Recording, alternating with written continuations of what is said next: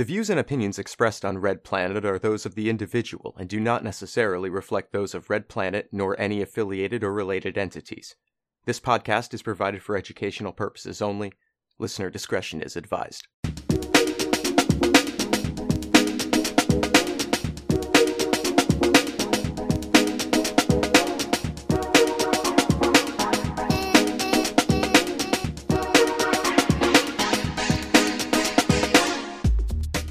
Welcome to Red Planet. This week we spoke about leftist hacktivism with Maia Crimew.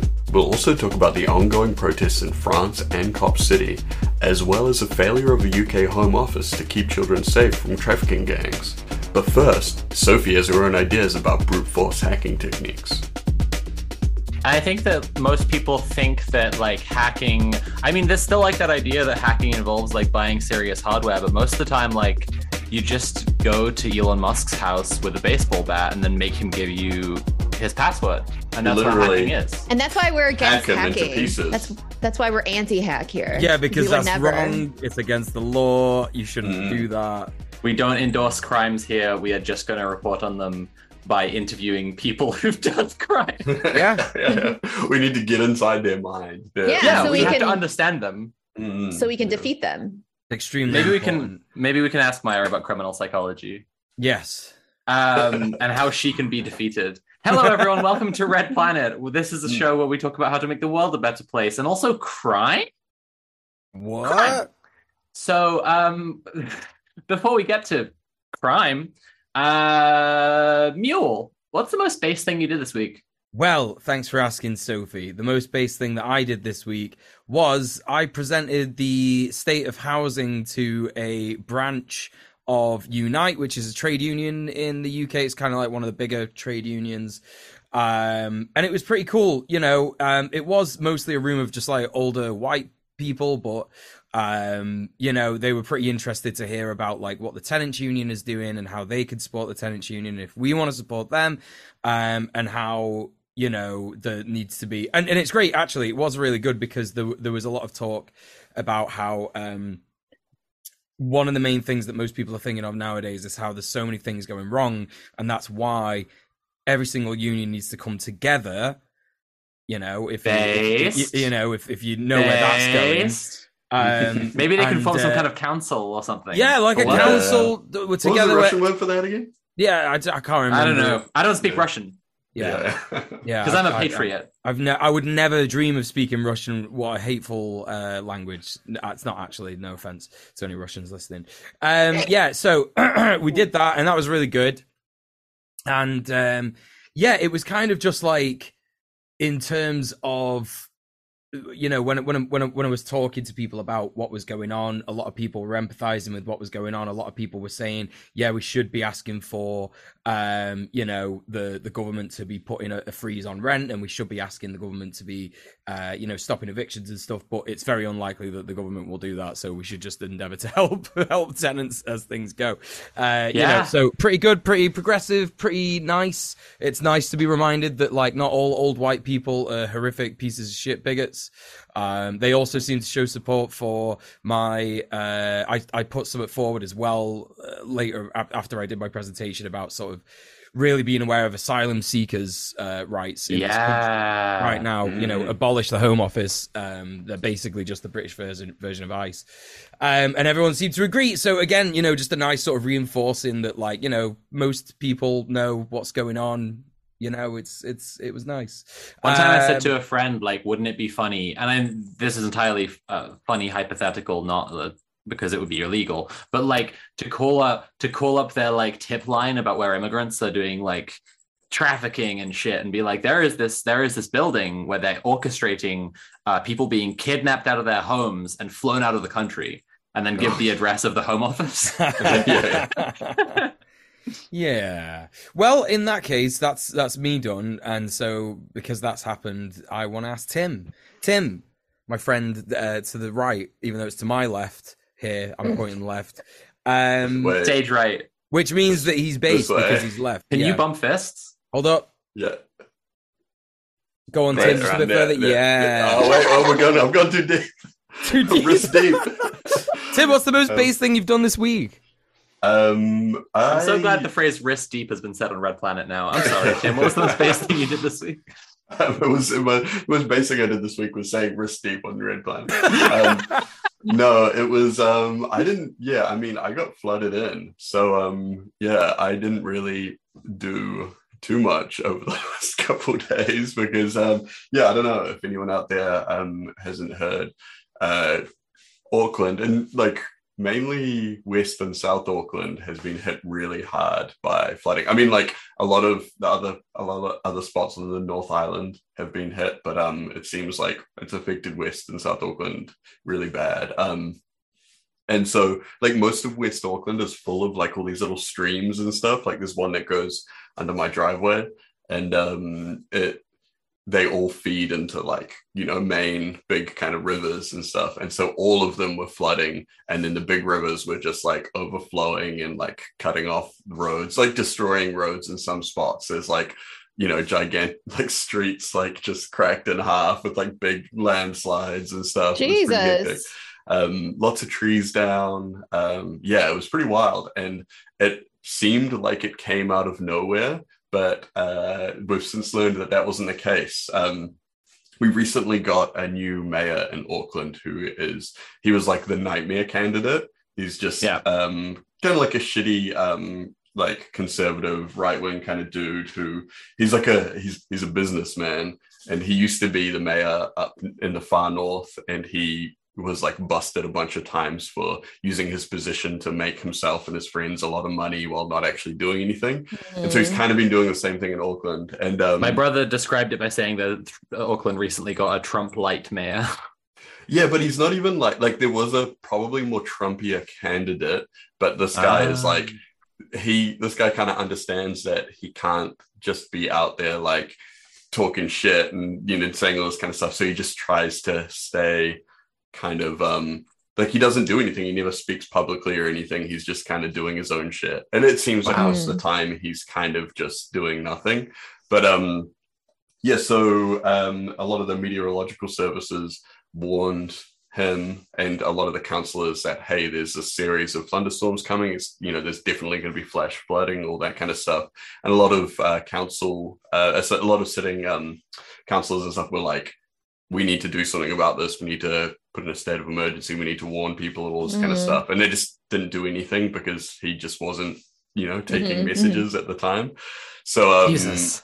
yeah yeah yeah so it's He was just having a self care day, Tim. I don't know what you're putting too Oh, like he honestly was. I Mhm. think he said and like he'd said in advance, like someone had wanted to get him on the record for something, and he had said that he was going to be playing golf that day, which is like so wild. fucking golf. Yeah, but um, you know, so um, so a lot of the damage and a lot of a lot of shit could be avoided. I was lucky because I um I had a cancellation at work that afternoon, so I just decided to come home early, and I literally got like one of the I think it was like maybe even the last train through before they just shut them all down, and Oh like wow. came God. inside, and then like minutes later, the like all of like out the front of my house, like the whole yard and everything was just flooded. Like yeah, I got Are there in- storm shelters, or would you have just been stuck in the middle of town?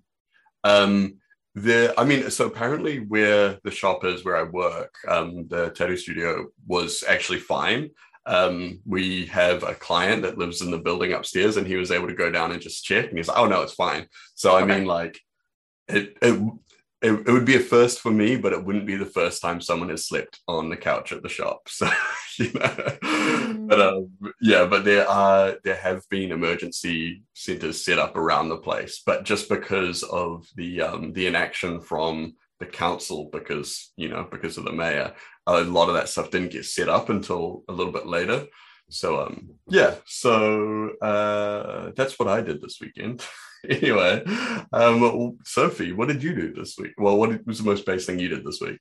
Uh, let me start by saying, uh, London queers. If you have uh, leather you would like polished and taken care of, my friend is running um, a, a boot blacking service now. Uh, it's called Butch Boots. You can find it on Instagram. Uh, she's really cool, and she polished my boots and gave them a mirror shine. It was really good. The most base thing I did this week was give a shout out to my friend's uh, small community business. Uh, I was actually like I've been I've been was men- mentioning this on previous weeks, but there's like my, my friends who live in a warehouse have been having like a big uh, landlord trouble. Uh, she's one of them. Um, and I've been kind of trying to support them through that. And the landlord was saying that they were going to show up and like try to evict them uh, yesterday. And after like involving the LRU, the uh, London Renters Union, and like uh, they drafted some letters, and Nat and I helped with that. And yeah, and the landlord just didn't show basically because they they realized that it was fucking serious and like that the tenants were not taking taking their bullshit. So um, I don't want to say that's resolved, but like yeah, giving everyone an update on that. More support for them has been probably the most base thing I did this week. And I don't know, I was chatting with my friend who's doing this bootblacking thing about like, I think she watched a documentary about someone who was doing kind of like something that was earning money, but it wasn't a capitalistic business. And you wouldn't call it like a non-profit either. It was like the, the thing that they were doing was like getting resources into their community who were all like radical people doing like stuff to like bolster their community and help each other. So like um, we feel very strongly that like what she's doing is kind of like that. You know, it's part of their like little ecosystem of uh, of of rebel queers living out in the out in the warehouse district. Um, yeah, I think probably supporting them is the most base thing I did. But what um, I would say is, I know you said, oh, it doesn't sound like it's resolved, but like over the last year of doing stuff with the tenant Mm. union, and and I think this goes for everything, not just landlord disputes and tenants and stuff. But um, if if you don't count the little victories as at least victories, you get burnt out Yeah. pretty fast.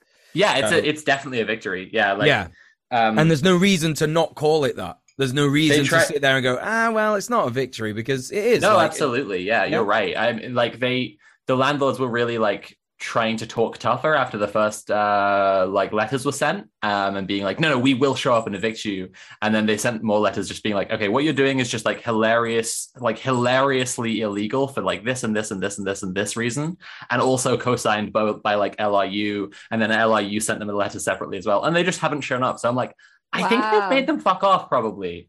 Everyone seriously like be- believe in the power of tenants unions. They're amazing. Um oh sorry i've just seen the uh the yes you you weren't hearing clicking. It's actually the bell on these ears. I, um, Listen, I didn't want to interrupt the show, uh, the, the show, but it, it's yeah, it's all good. I have decided was to gonna make say, Conrad's like, it- job awful this week in editing the podcast with with two with two bells And um, Um, I, I kept thinking I was hearing Dee Dee's bell, and I was like, "Is she like? What is she doing?" Is she just here? keep your just keep I your say just leave them just leave them the final podcast i'm talking about them now the podcast li- podcast listeners hello there you It- go. that is me you're hearing It's jingling. ASMR actually. uh but what about kira kira what was the most base thing you did this week Um, most base thing I did this week was um probably like talk to friends, uh, get more in touch with friends, spend more time with friends, and hang out. Like I guess hang out, but like chat with Sophie, um, chat with you, Sophie, uh, about some stuff, and Yeah. to try to be supportive and to, I don't know, allow myself to be vulnerable as well. So, um, yeah. You've you've not been really the- supportive. I've been going through some shit, and Kira's genuinely been really, really supportive and helpful. That's thanks. So that's pretty much it. Wait, and I can we do appreciate thi- you hang saying on, that, can too. we- Oh yeah, Can can Can we you do do this? What? Which the do the Pick other half of my heart. You're next to me. Other Is hand, other Wait. one. Wait, Oh, other oh, way, oh, other way. Sorry, I don't know what I'm doing. Oh, A bit, a bit less. A bit. You've gone wrist deep again. Here is going wrist deep over Sorry, here. the way that it's cropped. Hold on. Well, if she's like gonna do it, I'm gonna do it. Yeah, get it in. Yeah, let's just go. We're Just get it it. right in there. Get it right in there. Fuck it. yeah. I'm going elbow deep. Okay. Um. Cool. Should we should we talk about some news? We're a normal podcast. Uh, everyone loves that. Tim, you have uh, some news to tell us about the UK. Yes, speaking of um, what Soph was saying earlier about the Home Office um, abducting people and sending them on um, on planes, um, semi-related, dozens of children being kept in hotels by the Home Office are being kidnapped by trafficking gangs.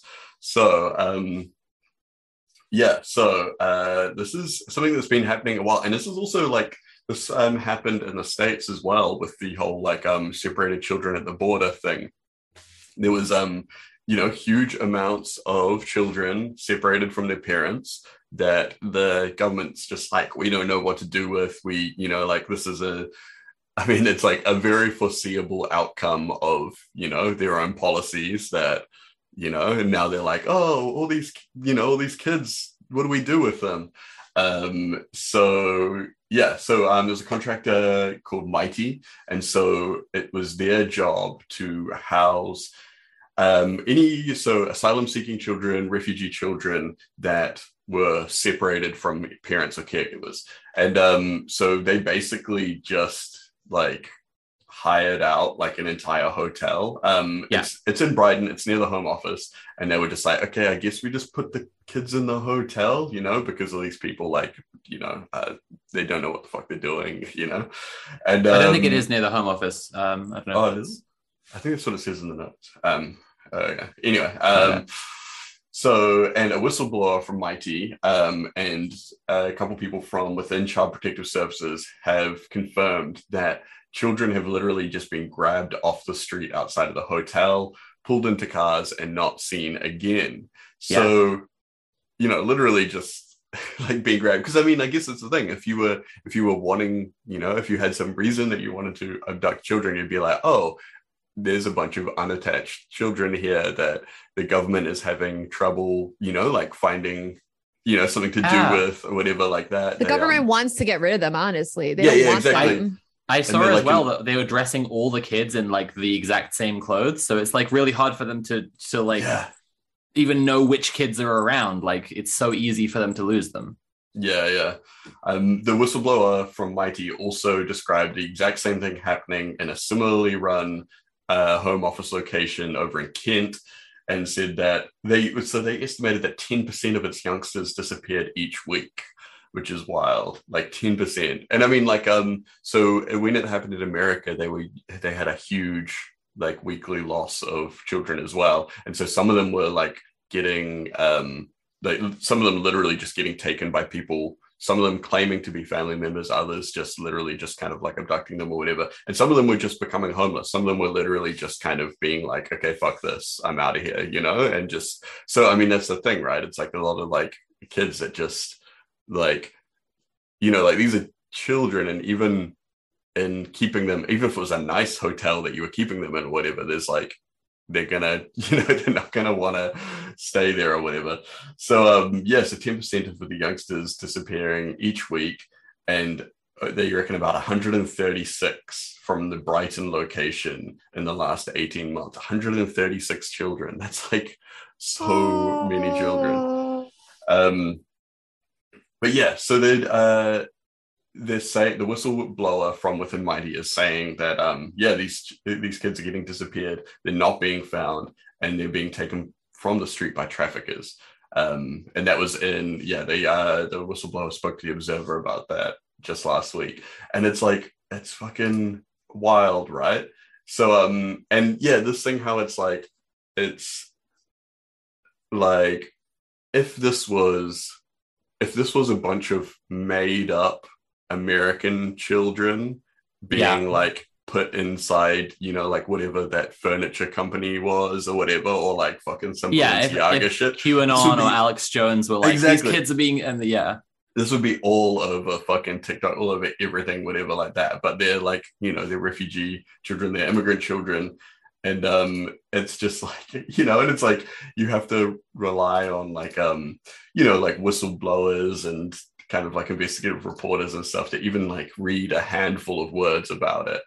And it's it's wild because it's like, you know, for all those other things, there's like barely any actual evidence or any sources confirming it happens. But then it's like like 136 kids going missing in 18 months is like that Yeah. should be like front page news everywhere. Everyone should be talking Surely. about this.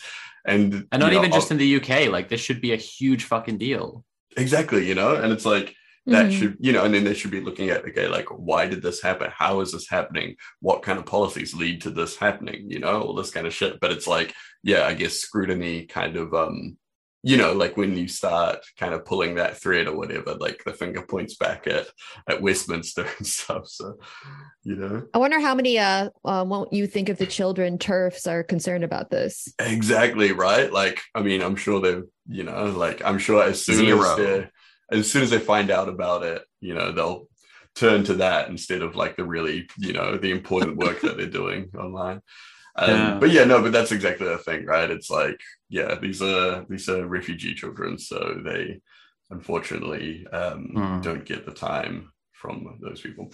Anyway, um, so yeah, that's really fucking horrific. Um, yeah, and it's like that's yeah. Anyway, um, they say that like like I was reading the thing and they were saying that they are like um they have like looked into it or whatever like that, but at this point there has been no actual like there's been no official investigation or anything like that. There's been no changes to any of the policies. There's been no kind of internal review even from the contractors or anything like that. So it's kind of this thing where it's like, okay, we know it's happening, everyone knows it's happening now, but you know, shrug which is um which is bullshit. It's not good enough. Um yeah.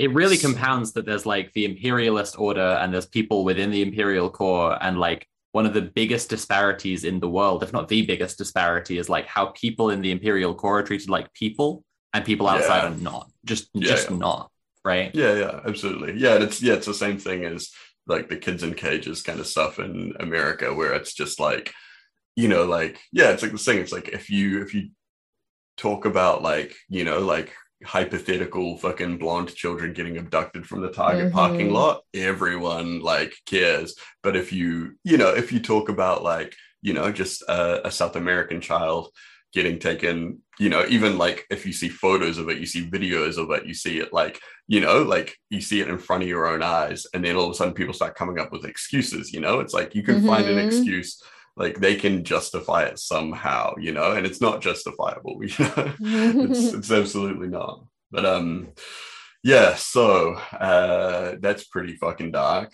Um but in in more uh interesting news sophie what's happening over there in uh what's happening in france?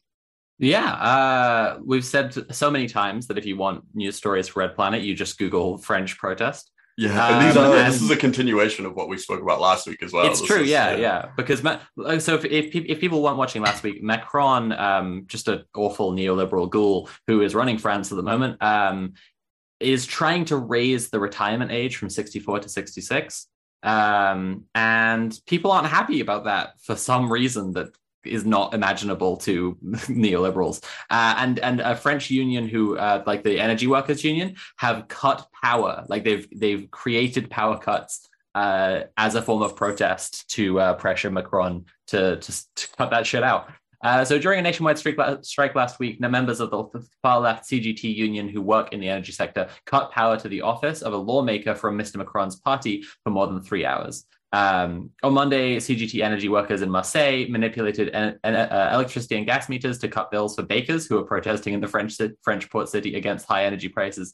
CGT's leadership called such moves a Robin Hood operation, and they said they would continue as the country prepares for another national protest on Tuesday. It's it's unbelievably fucking based. Like not only cutting off the power to uh, to uh, uh, one of Macron's uh, guys, but also like just just saving people money on their bills uh, out of solidarity. That owns. Um, strikes are good, but they're no longer enough," said Sebastian Menesplier, um, uh, head of the CGT's energy division. I guess it, the the the union is bigger than just the energy. Um, we have to take actions that are visible and impact those who are supporting the government. Fucking based. so good right yeah In September, CGT members shut down most of France's oil refineries for weeks to demand higher wages, leading to national uh, nationwide fuel shortages. Macron, uh, sorry, the CGT en- engineered power outages during nationwide strikes in 2019 when Macron first proposed overhauling the country's pension system and doing away with special retirement plans that covered workers from certain sectors. Those moves led to scattered outages across the country. One of France's oldest unions, the CGT, was founded in 1895 to unite the nation's socialist, Marxist, and anarchist workers' movements. While its membership, I mean, that's impossible, as we all know, anarchists and Marxists Yeah, yeah, never yeah. work together. Never. Um, never mind that it's just happening and it has yeah happened definitely for- definitely hundreds won't of last years. for 100 and what 20 years almost 130 actually That's yeah. right.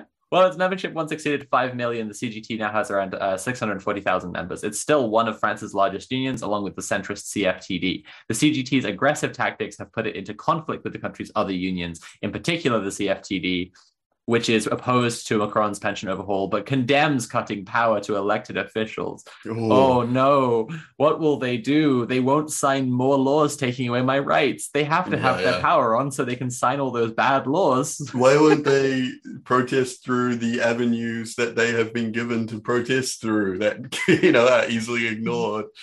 Um, just reach, yeah, just reach across the aisle. Don't do anything that actually affects anything ever. No. Like, why won't they put their letters of protest directly into the paper shredder? Ah. All my baguette's gone.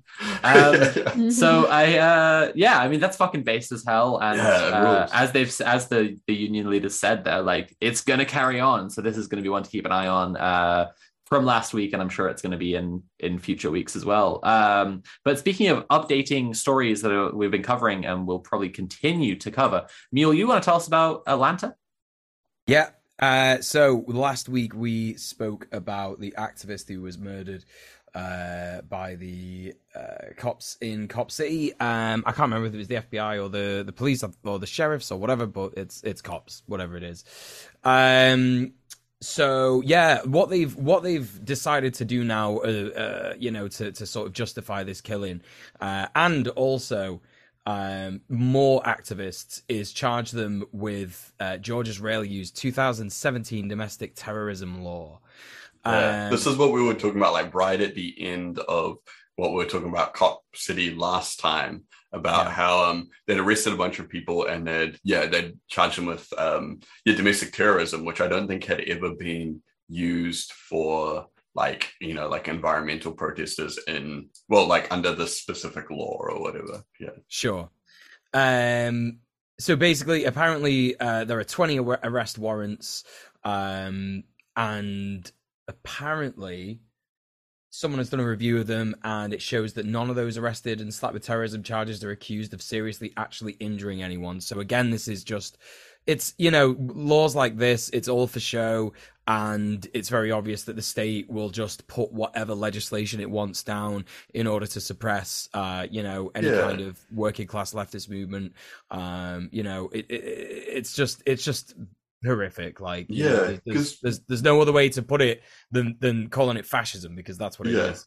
Yeah. last time we were talking about how um so one of the um one of the big kind of like the people involved with um you know like the funding of this cop city thing was um a guy that ran a newspaper. I can't remember what it's called but it's like you know it's like the big georgian newspaper and or the big atlanta newspaper. And he had um at some point his newspaper had switched from referring to them as protesters satirists, but like with no kind of like you know like no specific incidences of terrorism. There, there's been like vandalism and stuff but there's been no like you know like there hasn't been any acts of terror and terror is like a defined thing in american law sort of thing. But like they're so it's kind of like the thing it's like they've started in the media to convince people that they're terrorists or whatever so then they can arrest them and be like oh yeah no we we got some of the terrorists or whatever. But um yeah i think this story is talking also about um how like it's um you know like what Mule was just saying how it's like it's not necessarily because they know the charges will stick but they're also kind of like a deterrent you know like it's like in the future they'll be like oh man last time i went out and protested they you know i got i was i they called me a terrorist and i had to pay bail and i had to do this shit or whatever you know So yeah. I think it's important for everyone to sort of, I guess, be aware that you know the word terrorist, it, it, it you know obviously became very popular in neoliberal imperialist politics in like you know 2001 after September 11th, um, but it was always something that you know the state would use as a descriptor to be like the bad guys like you know you if you don't like we don't like these guys and they're trying to hurt you we promise they're definitely not fighting for your right to do things but you know by also muddying the water and you know calling legit fascist groups terrorists as well that's yeah. you know that's kind of how they use this whole smokescreen in order to uh you know terrorism uh, just... is a word that throws ideology entirely out of the window and like yes. as we've commented on before the like it's yeah, it's thought terminating. And yes. as we commented on before, the expansion of the Department of Homeland Security, the NSA, all that shit, like that who they listed as number one, like enemy number one after 9-11 was uh environmental activists. They immediately yeah. were like, we got all these powers, now let's get rid of every environmental activist.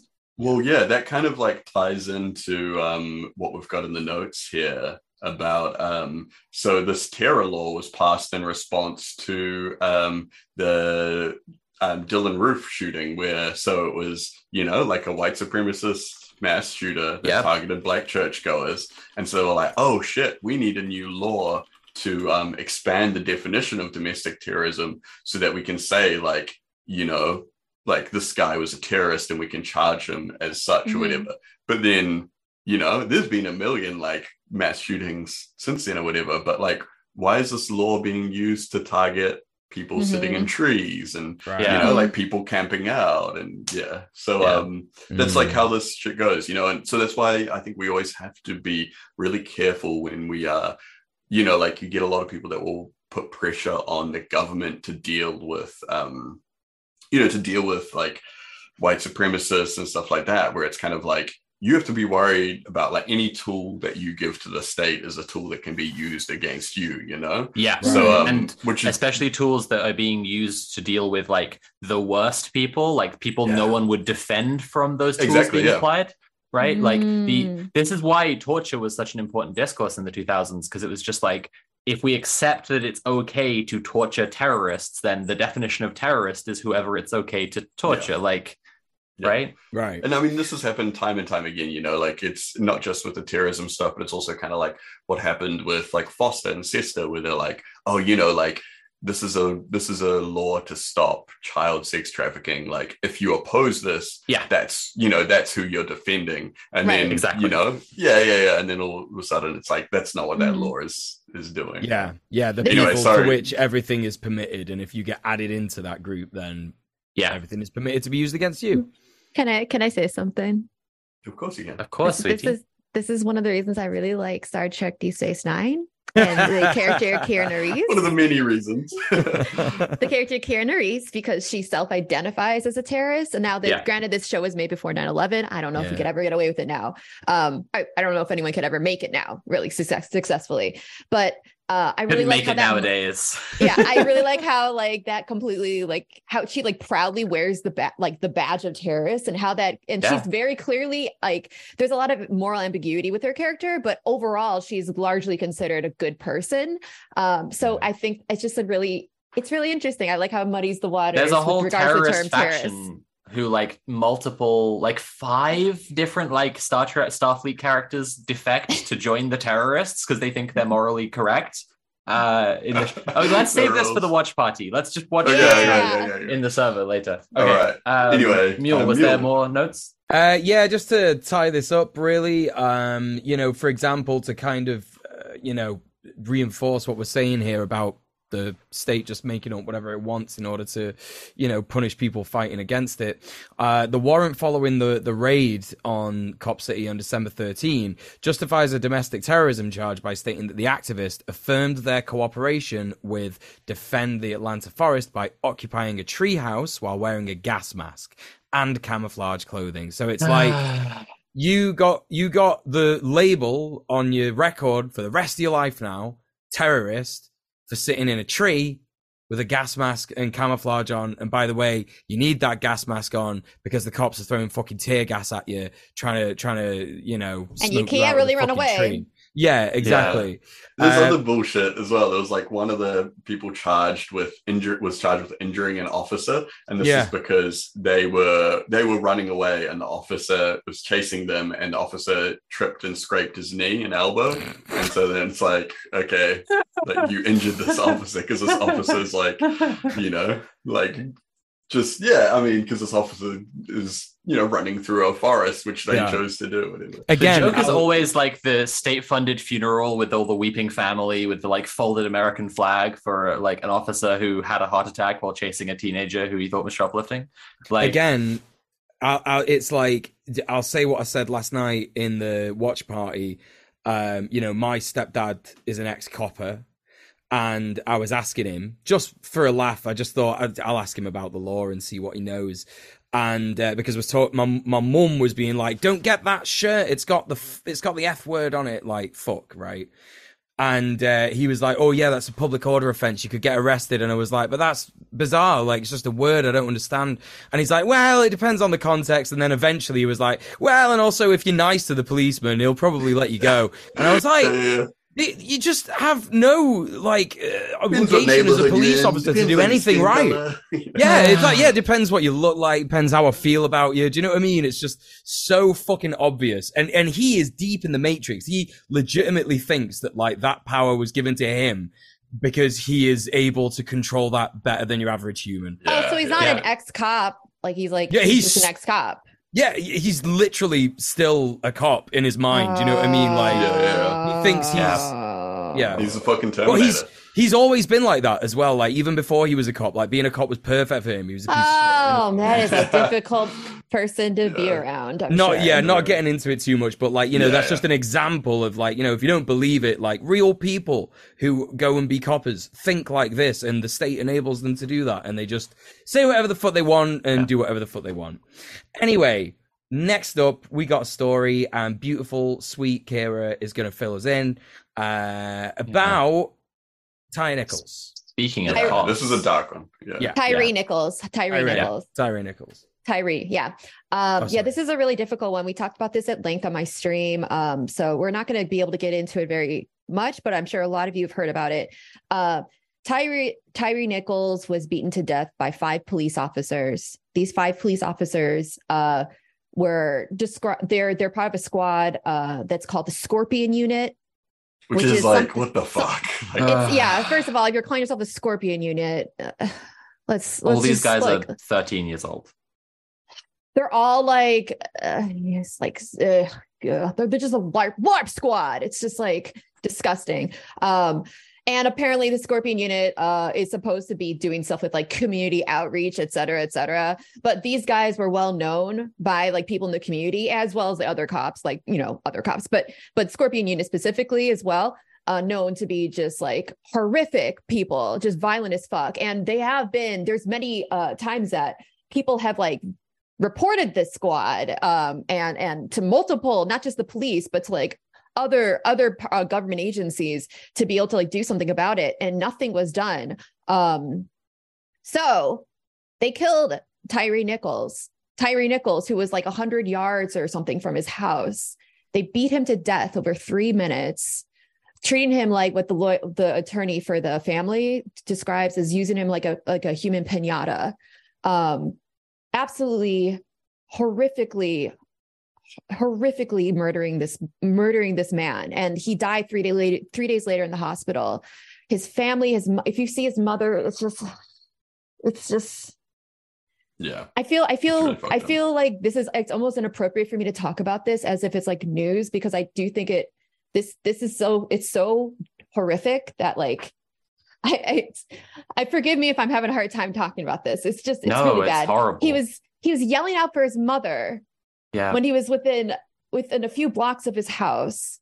They pulled him over for what they claim is a traffic violation. But even the chief of police, who by the way, fuck her. Don't let her, don't let any of these motherfuckers get away Mhm. with trying to play, oh, I never knew, ooh woo, how could I have known? Oh, well, like, no. This same police chief, by the way, said that none of this is a calling card for for violence or destruction of property or any of that shit. Ugh. Like just just these people are the fucking enemy recuperation capitalist recuperation will affect all the Yeah. shit all the shit, including the black woman police chief who is trying to play off this whole thing like like this is just an oopsie daisies bad apple situation. Um, I had like so many thoughts on what on this that I I don't I know we don't have enough time to talk about it, but just know that the body camera, uh, the body cam footage uh, was released on Friday, and a lot of people are. I haven't seen it personally. I don't really need to see it personally. I don't feel like I've read descriptions of it. It's just I have thoughts on that. I'm sure a lot of you do as well about like the circulation of such materials. But I'm trying to just talk about the news. So this is not an opinion piece. I'm just trying to describe the news. Um, that's that's what happened. I do know, and oh, by the way, it should be known that the five police officers being charged are all black men, and so mm. that's an uh, you see kind of some of the brainworms that's occurring when um you know some liberals talk about this or, or, far right people talk about this incident how quickly they're willing to throw these men under the bus as opposed to say your chauvins and and et cetera et cetera like white police officers. It's notable for me personally i'm sure for many of you to see how quickly the courts and how quickly the police department are acting upon this within like a literally i think five days from Tyree Nichols' death. Charged already, him with murder, didn't they? They already, char- I think they fired them or something, or within like yeah. a few days after that, charged them with murder. And then the, yeah. and then, and you see like the DA standing up and being like, "These men are murderers." It's like, yeah, it's mm, wild, and it's like like fucking interesting. No subs is saying in the chat that the only reason they released the body cam footage is because they found out there was public footage from the nearby pole. There was um like a pole right. nearby with a camera on it. Yeah. And so that's the only footage you know, I've ever of, seen. So yeah, yeah. And that's and and so and it's wild when we had like you know, like Joe Biden, and we had like, you know, other agencies like the local police department making statements before the footage came out saying that this is horrific footage, that this is, you know, you're going to see like some terrible shit in this, which is like fucking wild because it's like, damn, like do you guys know anyone that could help with that? Do you guys know, you know, like it's like you got well, the police department, you got the 100%, fucking, you got 100%. the prison in America, like Whenever, being like, this yeah. is so fucked up. Like, oh, I wish there was something we could do. It's like they're not going to do anything because we're all like, looking for the person who did this. Exactly. It's like you know, it's like that's them like it's like you know like this is their system this is um you know like mm-hmm. a- addressing addressing the actual causes would mean like abolition you know it's like mm-hmm. that's the only that's the only way out of it yeah and like all the all the stuff as well is like there's like with the um kind of like i guess like the racial aspect of it there's like people out there that are just completely missing the point on it yeah. you know like and it's like yeah you know and then you get like you know you get even like the people on the right seeing like being like oh see so when black people do it you know it's like you know like it's getting like underreported or some shit like that. And it's just like you like you fucking like what is going on in your skull? Like it's not even true you know? it's like this, yeah, thing, yeah, yeah, this happened this this happened a few weeks ago when we're already hmm. like taking these men to court like, yeah, yeah, yeah. They're already it's fired, and they're like, yeah, this, yeah, this, yeah. Is, this is extremely visible. This is extremely exactly. like being dealt with. Like, to such like an extent the, that it's like unprecedented for police. Didn't the they take like a whole just get away? Wasn't it like a whole year for Chauvin to go I think, to? I think it was something like a year. Or... And by the way, Chauvin, uh, that that footage circulated. So, and when we talk about Chauvin, we're talking about uh the man whose knee was on the neck of George Floyd. Um, so that footage wasn't body cam footage. That footage circulated so widely because it was like multiple spectators are standing there with a camera witnessing it. And that's why that that went viral. Like the police department tried to cover it up immediately. There's like you can hear them like um there's a lot of paper trails to to, to back up what I'm yeah, saying. I just don't have the resources. Goes in like what we are saying with like Cop City, how it's like, you know, they're saying no body cam footage like exists of it and shit like that. I bet if there was like if there was like some kind of, you know, like public footage or something like that film I think I reckon like body cam footage would show up real fucking quick, you know? It's yep. like yeah. I, I yep. bet until that pole footage also, came how, out, there was, you know. How I mean, I know why this is the case, but like how is it that a, a cop who doesn't have body cam footage is not a, not immediately fired. Like I know you know why it's all fascism. It's all because police unions. So, yeah, yeah, like right, police like, unions bargain like the them back. Like, oh yeah, they'll wear them, like but the then they can turn there. them off. Yeah. Anyways, yeah, it's um, fucking wild, right? Yeah so um there's a lot of people protesting right now a lot of lot of uh anger um understandably um i I, I'm trying to think of if there's anything else to say about this very briefly. Let me just say this. Uh, Nichols, uh, Tyree Nichols was a father of a four-year-old. He was described as affable. He's an accomplished skateboarder. There's video of him skateboarding that a lot of people are finding are circulating instead of like the video of him being murdered, which I think is probably a really good, you know, it's still really, really horrific to see such a like an like just just the life in somebody that was just snuffed out by the state. For what? For fucking what? Um affable accomplished skateboarder who recently enrolled in photography class and now he will likely be the next face of the US racial justice movement. Yeah, it's wild because it's like like when I first saw the story, you know, like a lot of the, you know, it's like they're doing the classic thing where it's like this guy gets killed by the cops, and all the photos uh, that are coming up from him are like, you know, like him kind of like looking staunch in a hoodie or whatever like that. But then if you Fucking if you actually just look at photos of him or like you know you Google him or whatever, there's like photos of him like you know dressed up really nice and like formal wear. There's like you know, but a lot of the photos of him, he's just like he's just chilling. You know, he looks like a really like a chill dude. Like he doesn't look, you know, it's like maybe there's like one photo of him like, you know, like in a hoodie looking tough or whatever like that. But Mhm. everyone's got like a photo like that, you know, and it's like of all the, you know, like there's photos of him like just chill, just skating, hanging out, laughing, Mhm. smiling, all this kind of shit like that. And it's like, yeah, it's just I don't know. It's just one of those things, right? It's like they, you know, like a. I always think of that Zach Fox tweet where he talks about like, you know, like they uh, a white dude kills his whole family and they fucking show a put a photo of him like jet skiing or some shit. Yeah. Just you came know, with his and family, like- all everyone's like smiling, having a great vacation. Yeah, Yeah. yeah, yeah, yeah. It's fucking wild to you know like have him like reduced to this thing. But Uh, anyway, Would you um, would what- you be shocked if I told you the next news story is also Oh. about the police? Well, one last thing about this story. Um, Please. I can't fully substantiate this. I've only seen screenshots, but apparently there's been a lot of evidence that there was a white police police officer involved in this, just not substantial footage of him. Oh. And why is he not being discussed here? Like they could see like a, in multiple shots, like a white arm like extending. Um, so Right. I did see like people talking about like saying like, oh yeah, this guy is the one that like orchestrated or he told them to do it or whatever like that. And it's like, I mean, I don't like. I feel like that is like hugely speculative, It's but it's like also it's just like far. they're all cops. Like they're Yeah. all cops. You know, like yeah, you need to they don't- understand they that don't- all cops are cops. yeah, yeah. They don't need a white cop going like kill that guy or whatever like that. They're all cops. You know, it's like Yeah. a weird form of racism that like black Yeah, men yeah, can yeah. never actually be like Yeah. Uh like doing this type of act unless like a white person was like instructing them directly like that like it's a completely it's both racist but also like a complete misunderstanding of like how white supremacy works yeah, yeah, yeah, yeah, and like the role that cops function. You know. Anyway, um, but yeah, we should move along to more, Yeah. more, More stories about cops. stuff. Yeah. Yay! Uh, so more police officers have quit in the UK in the last month than joined. Um, Huh? this, uh, yeah. So this this is completely in line with something we've been saying on Red Planet since literally like episode three or something. Like we've been saying Yeah. this for a year, right? right, right from Um, the beginning.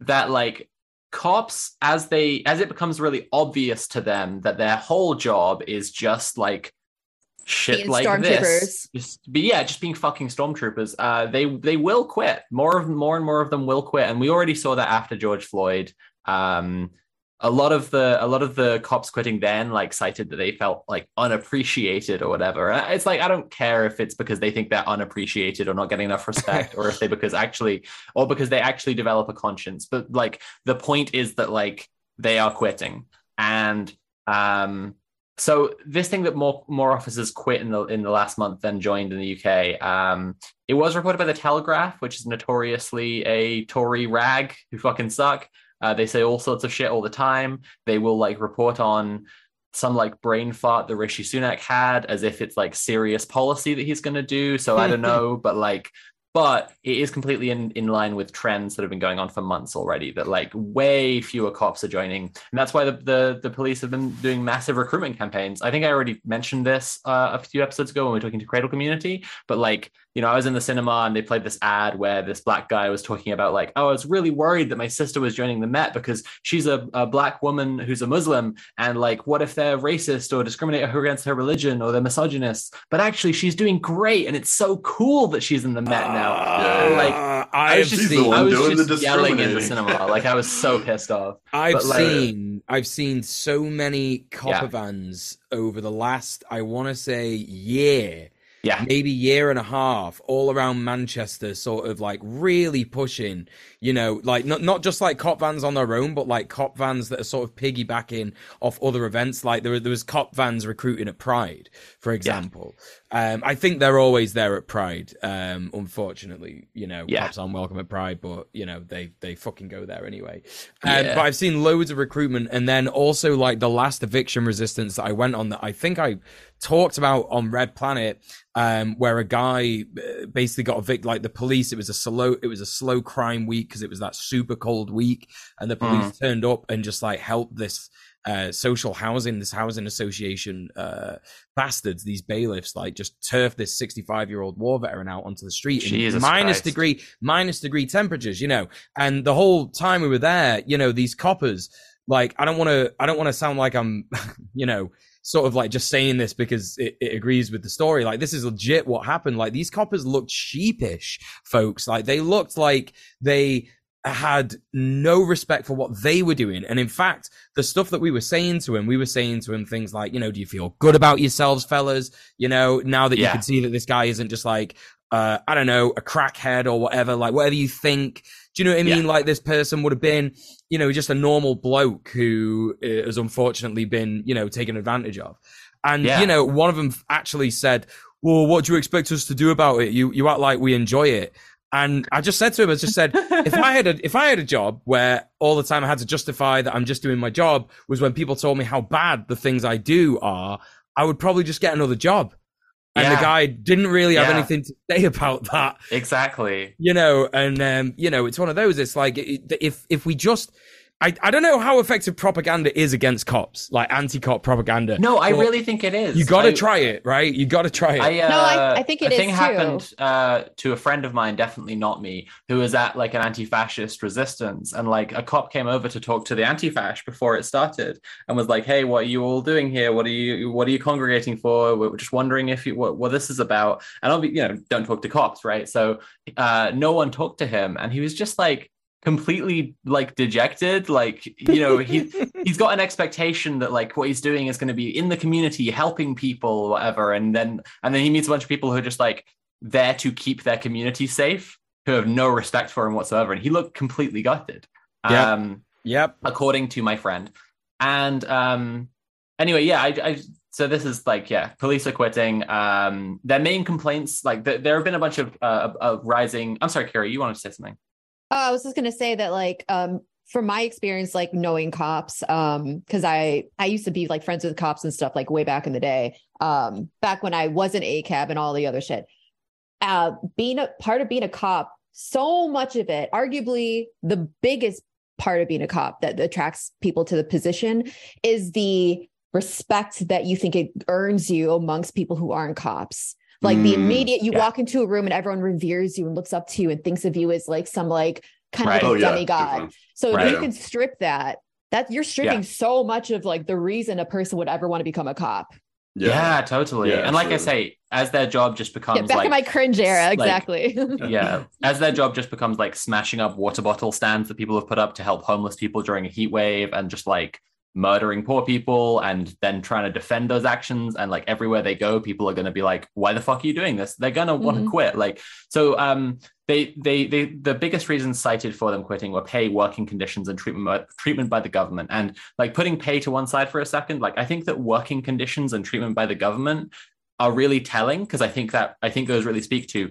people keep on telling us we're bad people and the government keeps on like letting them basically like I think that, Yeah. I think that the cops that's are the bad pissed off working that, like, conditions you think yeah like Mm. I, I really think it is like the bad working conditions is people don't respect us and people don't like us and don't everyone hates like cops. Yeah. yeah exactly I, Yeah. I so, like cops are not workers. When we talk about workers, they are not workers. They are class traitors. Like cops are uh technically They're the working class, arm of the except state, like right? you know the the higher up cops. But like they are yeah they're the militarized arm of the state. But like it's important to remember that cops defecting or cops quitting or like cops turning against the government has been a feature of previous uh uh, insurrections against many Yes, states. I'm yeah. not. I'm not talking about um, allying with cops who've quit here. I'm just talking about cops quitting as a phenomenon is um, a recognizable sign of a thing happening.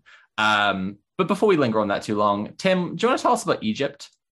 Yeah, so Egypt and India are forming a strategic partnership, or they have formed one actually, um, which is like something they've been talking about for a little while. Um, it's yeah, so Egyptian President Abdel Fattah el Sisi um, has been talking to um, Indian Prime Minister Modi, Narendra Modi, well-known um, Hindu nationalist, fucking neoliberal fascist. Modi. This guy has like Um, orchestrated massacres. Modi, he's a Yeah, yeah, like- guy. and he's since he's got in he's been kind of like undoing the democracy of india um making it kind of like like so the opposition party is just like getting stripped of everything even like their whole like parliament setup itself is like effectively being kind of like muted so that uh him and his team can kind of just push through whatever they want. They can do whatever they want. And um you know like bills don't even get reviewed before being passed all this kind of stuff. It's like it's yeah it's wild. He's just consolidating power um over there.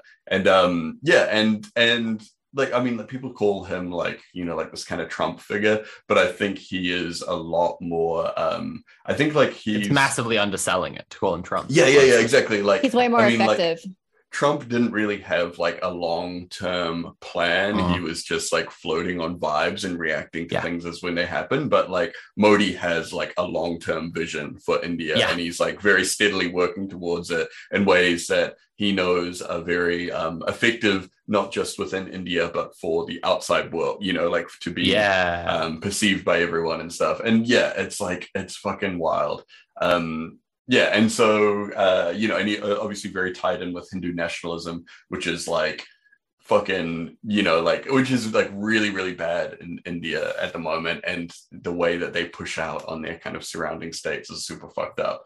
Um but yeah it's a kind of thing where it's like nationalism as like uh you know like a project within india like it's like he will happily kind of you know work with muslims outside of india you know like muslims in egypt and everything like that. But um inside india uh yeah very anti-muslim everything from like um like demolishing old mosques like ancient mosques that have been there for centuries and everything. And like um you know like even just like basically uh basically kind of um, instigating like po- like anti-muslim pogroms and Mm. yeah all kinds of stuff um and you know like this is a shit that he got kind of like recognition for you know? This is a shit that he was doing that everyone was just like hell yeah this is what we need you know? Like this is like just open fascism basically.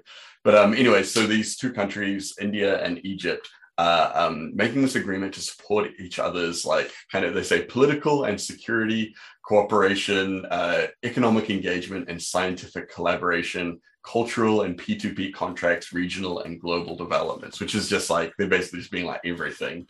Um, but there's a huge focus of it is in um, state security against terrorists or you know like radical insurrectionists they say. Um, so which is like fucking wild. And they're saying that um you know like the scope of this arrangement is unlimited you know like which is uh, kind of unsettling when you're talking about security stuff. But um yeah they're like literally talking about in the wording of this agreement they're talking about the um the abuse of cyberspace by extremist forces being a growing threat which is like fucking wild because it's like you know like i mean like i think basically they want to clamp down on um the internet being used by their their critics people that are organizing against them all this kind of stuff. Um yeah like the so it seems like an attempt to form a core of power that will primarily make it harder for indian citizens and egyptian citizens i would say um, who are unhappy with modi's hindu nationalist fascism to actually organize against his regime you know to um yeah like it's the kind of thing where it's like you know like if you want to be critical of the government it's often in a lot of places it's hard to be openly critical, you know, um, especially when you're living under like this kind of government or whatever. So people often, you know, they organize online. Online is like we can probably talk to we can probably talk to Maia about this as well. But like, there's a thing Yeah, called absolutely. the uh, the 14 Eyes Agreement because it's like it's a it's a it's a human rights violation for a state to like surveil its own citizens. Yeah, But like states often get together and just surveil each other's and then report Yeah, yeah, to yeah. each other's like law enforcement's. yeah. we Um, have an um, agreement over here that we're part of. I think it's like the Five Eyes or whatever, like that. Yeah. and Yes, it's you are. like a lot of like Commonwealth states or whatever spying on each other. Where um, you know, and yeah, it's fucking, it's it's so wild. Anyway, um, so yeah, there's been a lot of um protester strikes in India in the last few years, um, and so yeah, it's um, there was yeah, so uh, just recently the biggest one was that big um one started initiated by the farmers that became the biggest one of the biggest strikes that the world has ever seen 250 million people where um Mm. you know it was like organized one of the main organizers was like the communist party you know and there Yeah. were like a whole bunch of communist marxist and anarchist groups all getting together and they were like literally saying like we want you know like we want a revolution like we want communism um yeah you know like whatever that means for them but um yeah so there is you know there is obviously resistance to this but yeah it's wild modi is like super popular over there and he is very entrenched in the system and he's like you know uh working to entrench himself further so All right. hmm, yeah We're running a little bit over. Uh, we want to get our guests, but Oh, Mule, sure. you want to Sure. quickly tell us last thing? I'm going to whiz through this one. Um, so, comrades of the show, if you remember, we had Huda from Palestine Action on back in 2022. Uh, they did some amazing stuff. There was an engineering industry awards show uh, a couple of days ago, and they invaded the stage to shame Elbit Systems for their ongoing role Ugh. in Palestinian genocide. Uh, Extremely so based. Really, really awesome. Can you imagine how Yep. cringe it would be to work for a weapons manufacturer and be like, "Oh, we're I'm gonna go to the awards show tonight. It's gonna be great. gonna get an award for designing a bomb that kills millions of people." Oh Um, no, so- they're pointing out that I designed a bomb that kills millions of people. Fuck, Oh, shit. no, no, Yeah. no. So super super base stuff from Palestine Action. Please, please, please get involved with Palestine Action if you can. Amazing activists and comrades. And that's a new segment we're going to be doing uh, whenever we can to tell you what uh, people who've been on the show have been up to. So that's our comrades of the show. Uh, also, check out the Patreon, uh, red patreon.com slash red underscore planet. I said that if people subscribe to it during the show, I would do a mlem. I think one person just did, according to the Discord. So um, and now for the main for the main event, it's time. Uh, at the intersection of radical politics and modern technology, we're starting to see forms of protest and crimes that can be described in a technical term as cyberpunk as fuck. And today's guest is a shining example. Uh, Maia Crimew is a hacker and activist, a hacktivist, if you will, notorious for the first for a hack that gained control of over 150,000 security cameras, and now for leaking the TSA no-fly list with just her laptop and her trusty Sprigatito plushie Bingle. Maia is gonna uh, come on and tell us about its experiences with hacktivism, anarchism, and the World Wide Web. Uh, do we have Maia? You Maia, should have me. Yeah. Hi. Hi. I have Bingle is that right Bingle? Oh my god! Yeah. Oh, I, I holy brought fucking Bingle. Bingle. onto the show. Holy fucking Bingle! amazing. Welcome to Red Planet. I'm happy to be here. Uh, so Awesome. yeah, How you doing today? I'm good. Uh, I I was already like listening to music from like this uh music community I was a part of, and they're currently running the 24 hour listening party stream. So I had to go out from that and come here. So, but yeah, Oh, yeah. happy- Thank you for pulling yourself here. away from the um, online rave for What us. you're saying What- is it yeah, better yeah. be fucking worth it. Yeah. Yeah, basically. Also, um, what is what is the 24 hour rave in case anyone watching wants to check it out afterwards? Okay, it like so it is thing? it is Goop House. You can go to goop.watch to get to the Twitch stream where that is running. And there is not only the music being played that was made during this week for Goop Week, but also various sets from cool big artists you might have heard before. It is like a hyperpop adjacent community. Oh Uh, yeah. So yeah.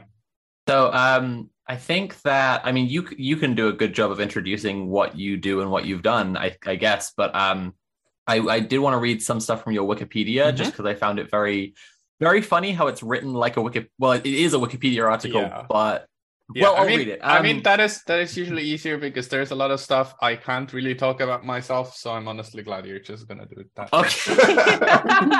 okay. Well, in that case, um, let me start with. Oh, so I've I this is a thing. Um, is your um is your na- name pronounced as Crime Mew? Because Exactly. I, It's uh, it's it's a portmanteau of crime and Mew as in the cat noise. So Hell yeah. That's, I thought it might be that, but I thought it also might be crime and then a W, like a, Yeah. you know, a W for crime. yeah, Anyway, I mean, um, yeah, I'm, I'm fine. With, I'm fine with that inter- interpretation. So Um, so uh, your Wikipedia says in July 2020, crime Crimew posted source code from dozens of companies to a GitLab repository. On August 6, 2020, crime Crimew uploaded more than 20 gigabytes of Intel's proprietary data and source code to Mega. She obtained the data from another hacker who claimed to have breached Intel around May and described it as a first installment, which would be, uh, sorry, May 2020. Yeah, uh, first installment that would be followed by more leaks related to Intel. In, 20, in January 2021, um, it was involved in a source code leak from Nissan stating that she acquired the leak the leaked code after learning from an anonymous source about a Bitbucket server that was set up with the default username and password, um, which is fucking based as hell. But the, the, the really funny one I uh, really liked was um, on March 8th, 2021, a group of hackers, including Crimew, calling themselves APT 69420 Arson Cats, gained super admin rights. Fucking based as hell. Uh, in the network of Verkada, a cloud based security camera company using credentials they found on the public internet. The group had access to the network for 36 hours. Yay! Is that Verkada's logo? Yeah, that is a Verkada hat. They don't want me to have this, so let's not bring this up with them. Uh, but fucking incredible. um, they collected about five gigabytes of data, including live security ca- camera footage and recordings from more than 150,000 cameras in places like a Tesla factory, a jail in Alabama, a Halifax health hospital, and residential homes. The group also accessed a list of Verkada customers and the company's private financial information and gained super user access to the corporate networks of Cloudflare and Okta through their Verkada cameras. Crimew acted as the spokesperson for the group of hackers. Her Twitter account was suspended for violating Twitter's terms of service after she used it to share multiple screenshots of live security camera feeds. During the hack, Crimew tweeted, What if we just absolutely ended surveillance capitalism in two days? Uh, what if? What, um, Maia? That's an interesting question. that yeah. that would have That is been cool if it worked out that way. I mean, that was Yeah. obviously a hyperbole, but like still. yeah, I, I we we love a little hyperbole while while hyping up shit that's about to happen. so- worthwhile, worth worthwhile hyperbole, might I? add. Yeah, I mean, I mean, it could have worked out. Who knows? yeah, yeah, yeah. So th- those are a couple of stars, your your historic hacks, but do you do you want to tell us a bit about what you've been up to this week or So yeah, right. The last few weeks, I don't even know how many weeks it's been at this point. I it's I, I've been on so many podcasts and so many interviews. I have completely lost track of time. But basically, I feel like this is kind of known to everyone at this point. Uh, but uh, I stumbled upon a server of a local regional airline in the U.S. Uh, that contained like lots of crew data, uh, access that would have technically allowed me to cancel flights or change flight crew, which obviously the dream of anyone who would want to uh, get their own people on a flight crew uh, for whatever reason. Uh, so yeah, and uh, I don't know. I got a little silly with it, uh, and we digged around and what, what we found, and suddenly we found these like free cool files: uh, nofly.csv, selectee.csv, and also employee information.csv, which is notable at least in some ways. Uh, but yeah, basically uh, for testing uh, their system, which checks whether any of their employees are on the no-fly list, uh, which is important because you need to make sure that your janitors in your office are are in no way ever connected to terrorism, uh, because that is very important to airline security, I guess. Uh, but basically, uh, yeah, they ch- check all their employees against no-fly, and to test the system locally because there are no automated tests they had files committed to their code repository, uh, which were copies of the 2019 no-fly list from TSA, uh, redacted to only include names, but still, it's it's a copy of the no-fly list, uh, which, yeah, for the first time now is accessible to various researchers and journalists. And yeah, that's wild as hell. Um, Yeah, and hell you yeah. you have had uh you've been you've been in touch with a bunch of journalists over this i saw you uh sharing screenshots of you interacting with the daily mail um which they did Yeah. still publish their article on it but um yeah, they just told them to they they, fucked, they right? somehow. I, I find that found their approach interesting. I've let now like for a few years whenever a big thing happen and whenever like right wing racks reach out, I do give them a statement, but absolutely not what they want. I usually like tell them to suck my dick or whatever. Oh Uh, yeah. but but basically usually they are just like we reached out for comment and never received a response which is obviously bullshit. But the daily mail the, the, the daily mail just quoted me from some other article and pretend that they never reached out uh because like they first reached out i was like no you work for the daily mail. Fuck you. Suck my dick. Uh, this is on record by the way. You're allowed to quote this. Uh, uh, and then i got a reply back saying that uh, i only have the best intentions uh, with with a typo. Uh, within like two seconds, I got the reply that they only have good intentions uh, with a typo in it. So I immediately corrected her typo and replied to her again. And after that, I just got ignored. And five minutes later, the article was up. So I think they just gave up on And getting full- a statement from and Also, full of for errors the again, right? So For like the, the yeah. the Daily Heil, the the shining bastion of journalism as ever. Yeah, for for, for the record, uh, I I don't give a shit about typos. Like I typo like every other sentence. It's just really funny when you pretend to be a really good journalist and stuff, and then also typo things. Uh, yeah, I don't, I don't know. Like I don't care about formal writing at all. I The I journalists- write, I write back to journalists in all lowercase. I don't. I don't That's the thing. That's the thing about the journalists at the Daily Mail. They're never actually trained to be journalists because Yeah. what they're doing is they're training to be politicians. Yeah, I mean, Yeah. True, actually true. Um, speaking of politicians, uh, Maia, so so what you've done with the with the no fly list this week? That's one extremely cyberpunk event that we're witnessing. Maybe it's heralding a new cyberpunk era of crimes that we're moving into. Um, the other uh, the other main event being the assassination of Shinzo Abe with a with a homemade shotgun. Uh, do, you, do you have feelings about Shinzo Abe? Do you do you have do you have a feeling about the cyberpunk world that you're launching us into with your actions? I Will mean, you take responsibility I for the cyberpunk future? I mean, I feel like I feel like I partially have to take responsibility in a way for like the rebirth of activism. I don't want to brag about this, but like it's kind of weird how like well it lines up with me kind of bringing back activism and leaktivism, and I'm glad about that because like it is like pretty much exactly a decade after everyone got fucking arrested for doing shit. Uh, way back when, uh, when when anonymous was still relevant. Uh, uh, that that that Like is a bold burn, good statement. job. I know, uh, but like, I'm not to say that they can't get relevant. again. uh, but like, um, I'm just glad that we're we're bringing hacktivism back big time, and especially that this time we somehow have a good public image, which I'm still surprised by, uh, by my ability to do communications. But um, well, I'm I'm I'm glad I get to do that somehow. So amazing, amazing. So, um, yeah, like I mean, I think like so what Sophie's saying about this kind of like rise of this kind of like you know like this cyberpunk kind of thing where it's like you know all the stuff that we read these like little you know like whatever William Gibson short stories about in like the early '90s. Like this is literally just what's happening now. Like perhaps You mean all, even all those worse in a stories that were ways. set in 2023?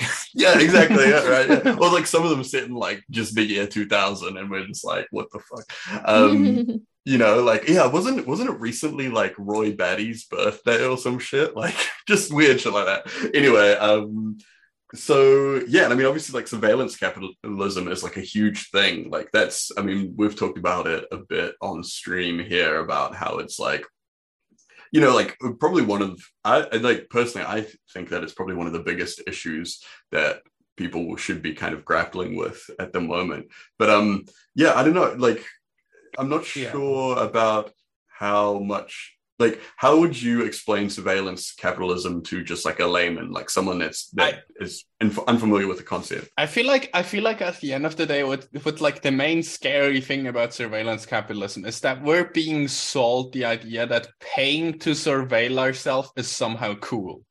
Like like like like that at the, at the end of the day, you pay to get yourself surveilled by like, like for example, if you get a ring camera uh, from Amazon, our lovely little uh, startup company, uh, and, and put or that even on a your ring front drone door. now. Yeah, Yeah, yeah, yeah, You drone. put that, and you, especially with ring cameras at your front door, those are automatically shared with your police Yeah. in the US. If you are in the Yeah. US and you own a ring camera, like please fucking smash that thing.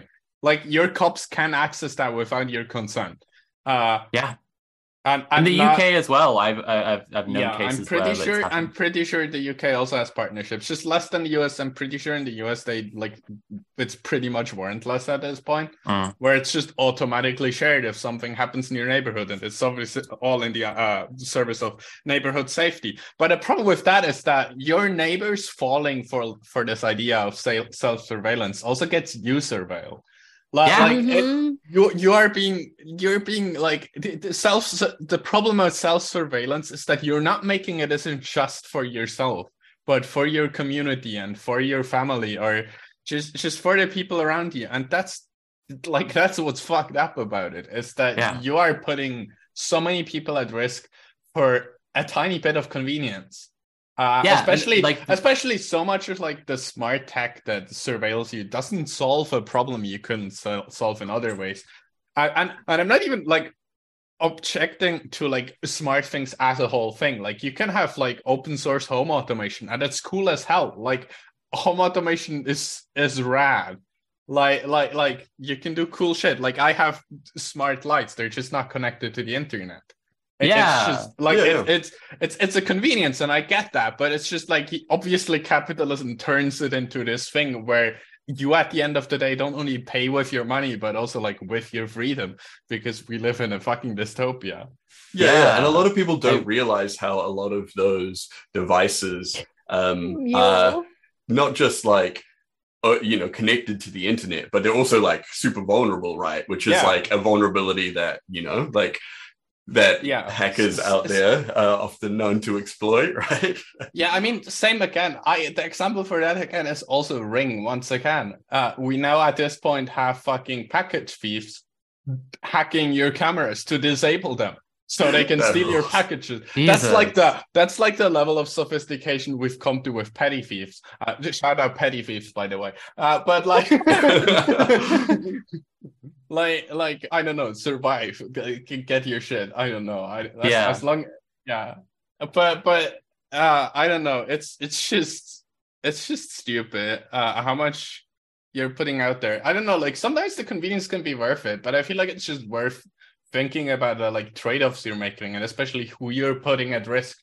If it's Yeah. only yourself you're putting at risk like i don't give a shit. Like like like Yeah. like if you have a Well- google home in your apartment and and don't have your friends over ever like i don't really care like Well, like I've- i, I like, do the th- i yeah The thing that I always say, firstly, uh, shout out to Mule for joining in on the hacker aesthetic of the episode. Thank you, Mule. Um, no, but I- also, um, I, i'm feeling uh, under duress now the- you're the, I mean, you're the authentic you're- hacker you're We're, the we're only hacker. doing this to Everyone else is trying way too hard. We're, don't we're. LARPing. We're yeah, I, LARPing. I, I, I, I was gonna put on my cool golf outfit. I put on a picture of on Twitter the other day, but I was just too lazy. I, I did a lazy day today, so I'll say I'm Oh, authentic. that's I'm very authentically a cat girl, or I wouldn't own these ears. But like Yeah. the the the hacker aesthetic is a is a lot. Um, the thing I always say about surveillance is like if you think it's okay for you to be surveilled, you think the thing that's surveilling you is morally correct. Like because. Because like you can't imagine a situation where you would want to do stuff that would rebel against the thing that's surveilling you because you're you're okay with being surveilled because like by definition if you're being surveilled you can't do fucking shit that's like actively planning to you know oppose the thing that's surveilling you Yeah, yeah, yeah, and it's like like there's it's perfectly possible for these companies to manufacture these devices that aren't accessible to police or you know whatever. yeah, it's like it, it would yeah. be easy, but like it pays more to like Yeah, give exactly in to the state. I don't know, Yeah. like like that's why I find it important because a lot of people are like, yeah, but like this is just like this company. What? First of all, that is already a stupid sentence on its own. But like uh, because oh, it's just Google or oh, it's just Amazon. It's Yeah. by itself a stupid google who like But- changed their motto to no longer be don't be evil yeah but like Mhm. but like just just from the fact alone that the data can be separated and everything like you you are already not safe even if they don't have direct partnerships with cops. But all of the big tech companies have multiple partnerships with cops. They have all the dod contracts anyone could ever want because Yep. like those pay. Like like that's the thing like the main thing i know from friends working in us tech is that i get it that as us company the main thing you want is government contracts because you can just get a 10 year contract where you don't do shit uh, and you just get paid like it, it pays for like 70% of your company and you you can just budget that for the next 10 years.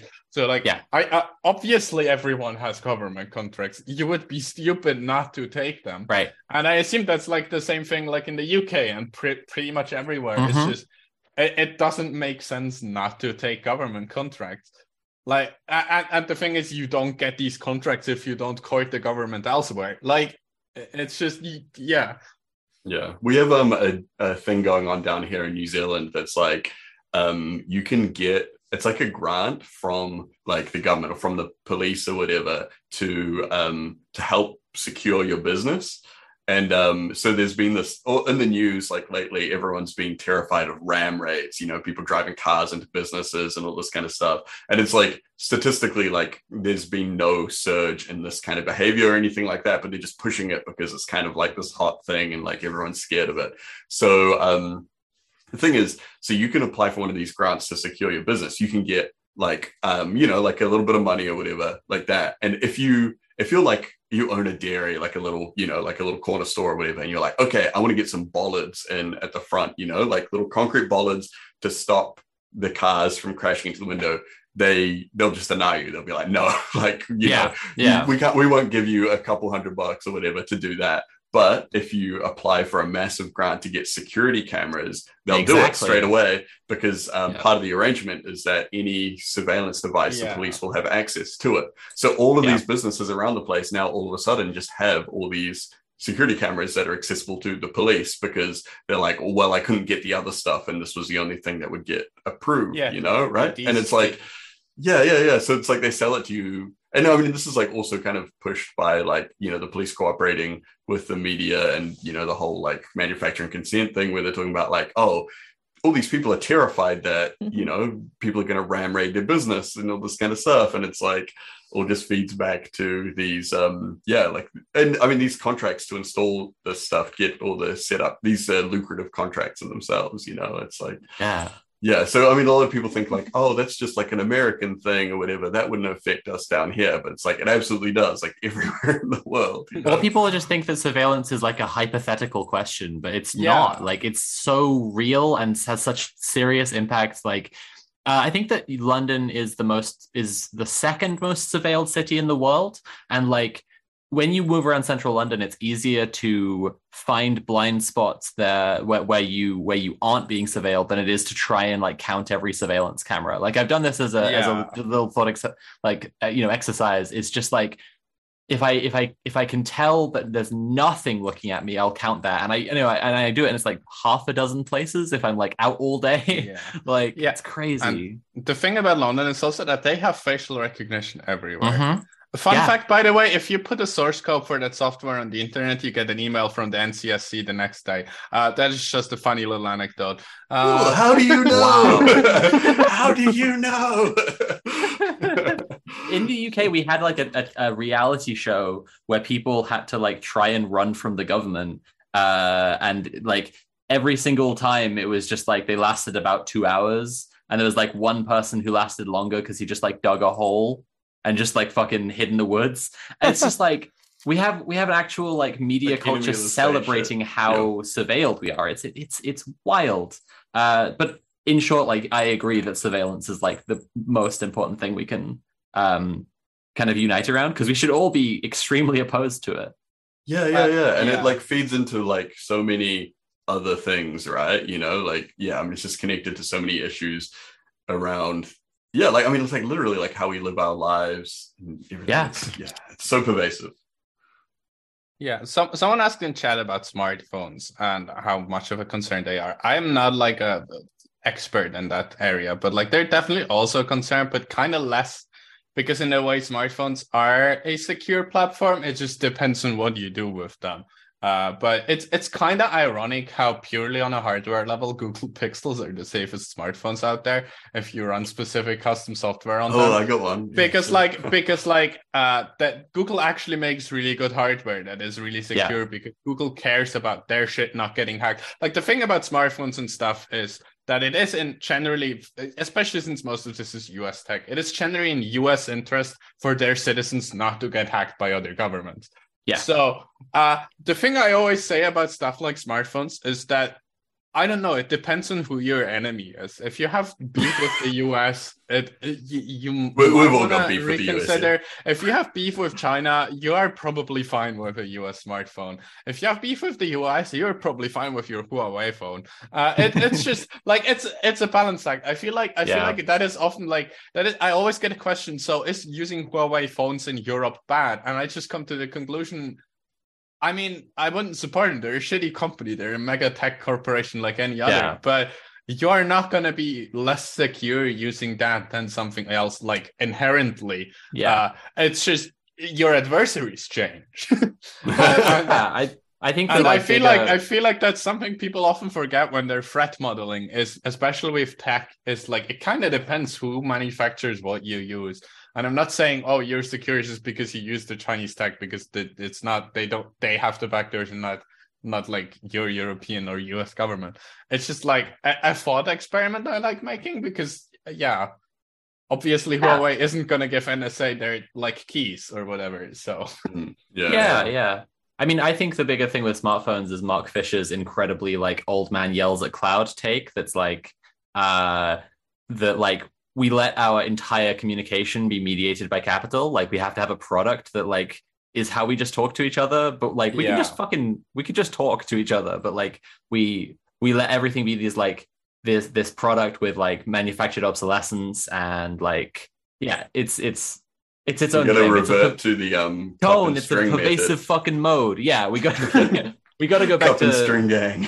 yeah. Uh, but yeah, it, it, it is exactly like the fear mongering around TikTok. Like TikTok collects a shit ton of data, but from Yeah. all I have seen, from all I have analyzed, and I have decompiled TikTok, I have de- de- decompiled other apps. They do not collect more data than Facebook. They collect the exact same data. They Yeah. they they have the same kinds of recommender algorithms. It's just the format that makes it seem spookier because it's short videos, so you very quickly see the things Ah, it yeah. recommends to you. The YouTube algorithm does about the same well enough job, but on TikTok, if you see something that doesn't interest you, it's like two seconds and you already forgot that it showed you something you don't care about. On YouTube, Search. it's like a 10 minute video, and you're like, what the fuck are you showing me this for? But like, Yeah. but like, uh, at the end of the day, like TikTok isn't evil. I mean, they are, but like, they're not more evil than like Facebook Yeah, or, yeah. or like Like, like most Twitter manufactured or- like outrages about Chinese companies, Exactly. it's like I- they're the I- same as US companies. Uh, yeah, they they they do the exact same shit. They're just doing it for a different government. Like, yeah, Yeah. I, Yeah, I, yeah, I- no. and everything So that we like, should- feels kind of weird about TikTok and like user experience wise, it's just because it comes from a different culture where people Yeah. have different like user experience expectations.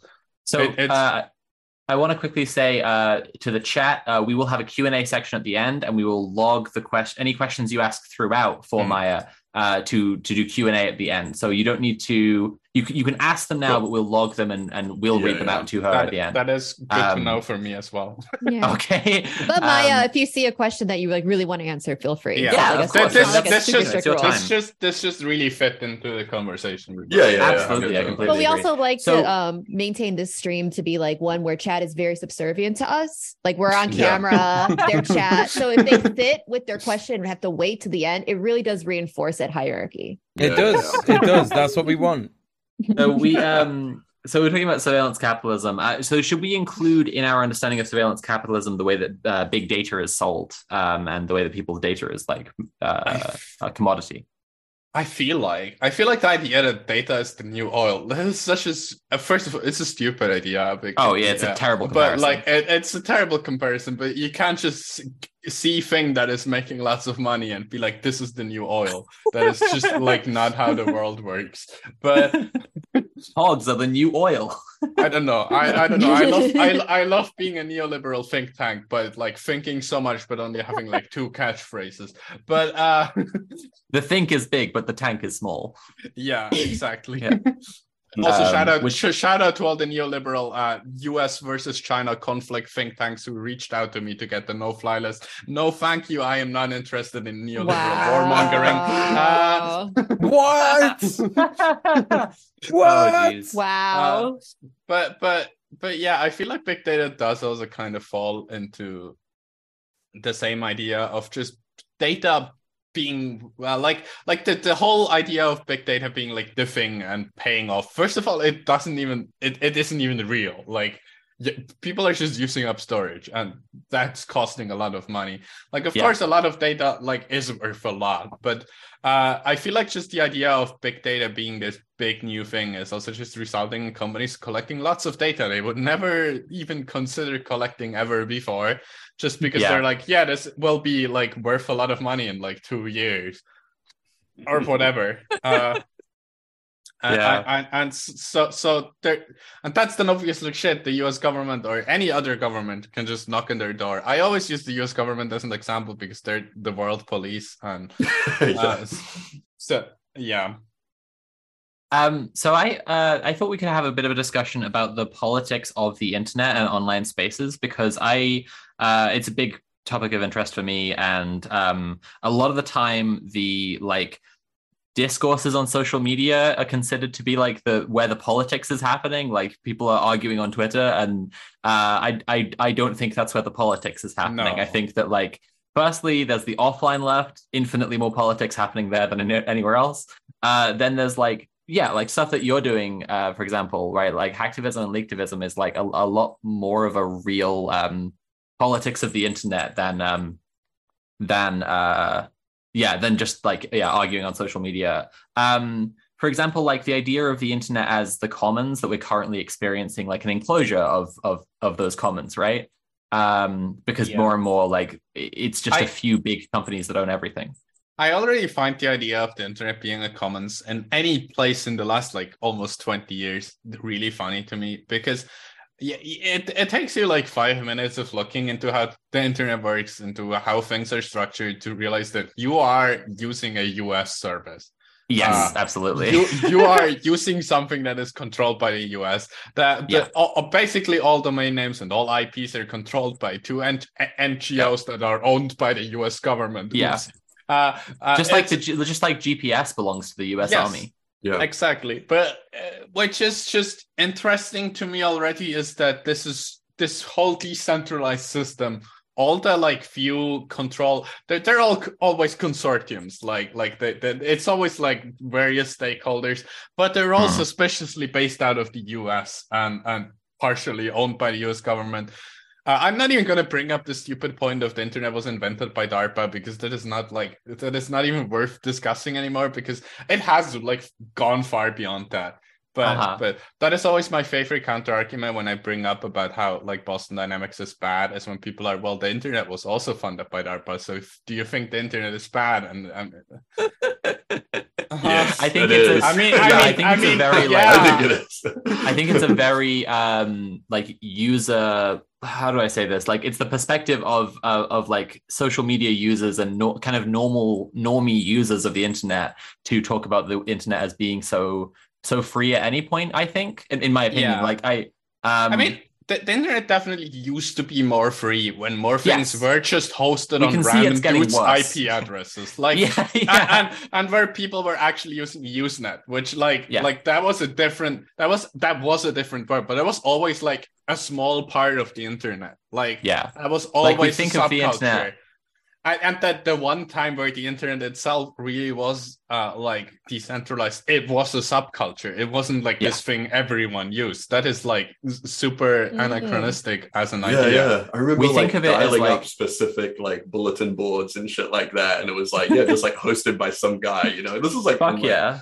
Yeah, I mean, Yeah. like this was like in the '90s and shit like that, and it was like it felt like like a frontier, you know, like it felt Yeah. like um like it yeah, it was like this weird thing, and you would go to school and you'd be like, yeah, I was like fucking playing a you know like playing a mud like a multi-user dungeon like on some just like literally dialing up some dude's server with like you know, a couple dozen other people or whatever. And it's like this was like as big as the internet felt like it could get at the time, you know. Yeah, I'm, I mean, I am glad we're we are moving more towards like decentralized things again and people hosting Hmm. their own thing. But we are at a point where we're still all at hands of the U.S. government. Like, just look Yes. at copyright enforcement on the internet. Yeah, if absolutely. you you can host something on a Russian server that does not pertain to the US at all, and if they think that you are breaking US copyright law, they will sending you a shit ton of legal emails. They do not Yeah. care whether you are American, whether you are hosting shit in the US. If they don't like what you do and you are on the internet, the US will take care of it. This is also illustrated very well in in my um indictment where the US very explicitly says no borders, no nations, which is very cool of them. But uh, if it were to apply to everyone, Wow, but and they I mean one, but They mean- the- they mean the- one nation, you know. yeah, but the, exactly. But the FBI has No this fun- nations. Fun, fun, little statement. Uh, I can't quote it exactly. Uh, wait, actually, I can. Give me one sec. Uh, I can quote the exact statement that they did. Wow, the, the DOJ website updated. That's cool. A cyber criminal could be anywhere in the world. Thanks to our foreign partnerships, international borders won't provide a heaven for their illegal activities, said Donald Jesus. Voiret, FBI special agent in charge, Seattle. This indictment demonstrates the FBI's commitment to working with our partners around the globe to disrupt and dismantle criminal enterprises that target Americans and their businesses. They do Yeah. not give a shit where you are. As long as Yeah. you're in the internet, you're an honorary US citizen, uh, except without all the protections from their surveillance and whatever. Yeah, But- the imperial yeah. core, right? It's the walled world. Like as long as Yeah. you're in that uh, I- alliance of countries, you're fucked. And that's also why I keep bringing up the US as an example, because fundamentally, as long as you're a person that exists and does politics on the internet, the only one that's really gonna care is the US government. And Yeah. for some reason, the FBI, which doesn't make sense because they're like supposed to only care about the US internal things, right? Uh, Yeah. But they, I mean, but they care because it's a because the internet is practically a U.S. domestic Yeah. product, as you're saying. Like they care because it's happening on on their thing, the internet. It's crazy that we think that it's such a global thing. I, it's literally like World Wide Web, but like even if we just think about like the people who have access to um, information technology at all, like it's massively disproportionate, and like the English speaking internet is massively disproportionate to the English speaking world. Like we think that it's so global, and it's just not. Yeah, and that's that's also like why I like not not I'm not gonna actually defend imperialist aspect of this, but when you hear about things like Russia breaking off from the internet and wanting to cut off, that makes Hmm. sense as like their country's interest because the internet is a US asset, and it's always like US media that is like, oh no, they're cutting themselves off from this worldwide thing, and that's just not how that that works. No. Same with like the Great Firewall of China. It it it, it gives them control back that they in a way should have like not that they should have that on their own, but like that in Yeah. a way shouldn't be in the hands of only the Mhm. US. That's a really interesting point.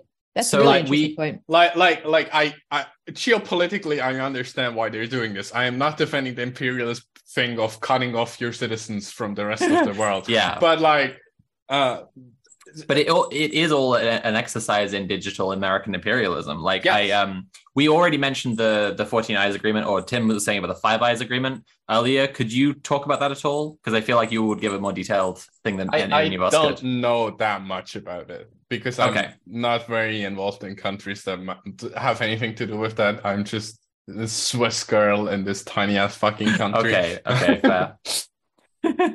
But but like But- I just generally want to say like once again about like generally US imperialism like when we're already talking about legal shit the US Hmm.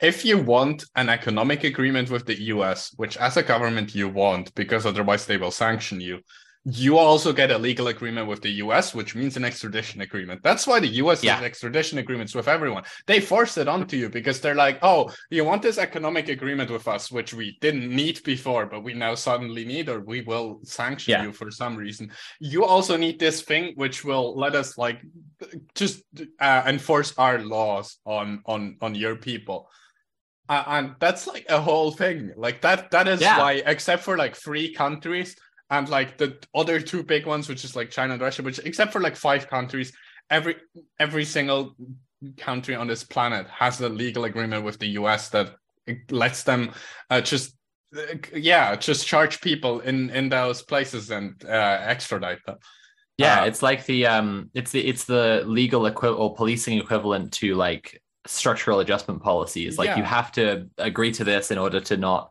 be an enemy of the U.S. It's like the U.S. loves to think of itself like Rome. It's actually closer to like ancient Greece with the the Delian League, like an agreement, uh, uh, uh, um, an alliance between nations. But actually, like if you're not in the alliance, you will get invaded. yeah it, Yeah. It, it it literally is that like if you don't get get a like yeah and that that then also explains why countries cut themselves off because you get cut off by the us it's not Yeah. really your choice whether like you want to get sanctioned or not if you don't Yeah. want if you don't want us law to be enforceable on your territory you are going to get sanctioned that is how the world works uh, and like that's that's the funny thing like what what I, i'm not going to say a lot about this because it pertains like my legal situation and i can't say a lot about this. But what i've heard from various comment sections where people who used to work for the swiss doj have talked about it is that they don't expect much to come from my case because the us doesn't do shit whenever switzerland asks for something but immediately expect Switzerland to do everything because it's a mutual legal agreement. At the end of the day, US gives you this Yeah. thing of like, well, you can also have a little bit of something, but like obviously they're like the bigger ones, so whatever they say goes. But, Yes, but- doesn't Switzerland has a policy that they won't extradite someone Right. without their own permission, right? Like the person has to be citizens. like, yeah, If if you're Oh, not citizens. a citizen, they Oh, will okay. extradite you immediately unless you have like a really good reason, uh, or they would get uh, bad image problems. The thing with Switzerland is Yeah. anything that is bad for their image is either against the law or they will just pretend it is. Uh, so uh, that that that is how our government operates Yeah. because we're like a small country that is entirely dependent on everyone thinking we're the good guys, but actually we're like living in surveillance hell state. But yeah. uh, uh, yeah.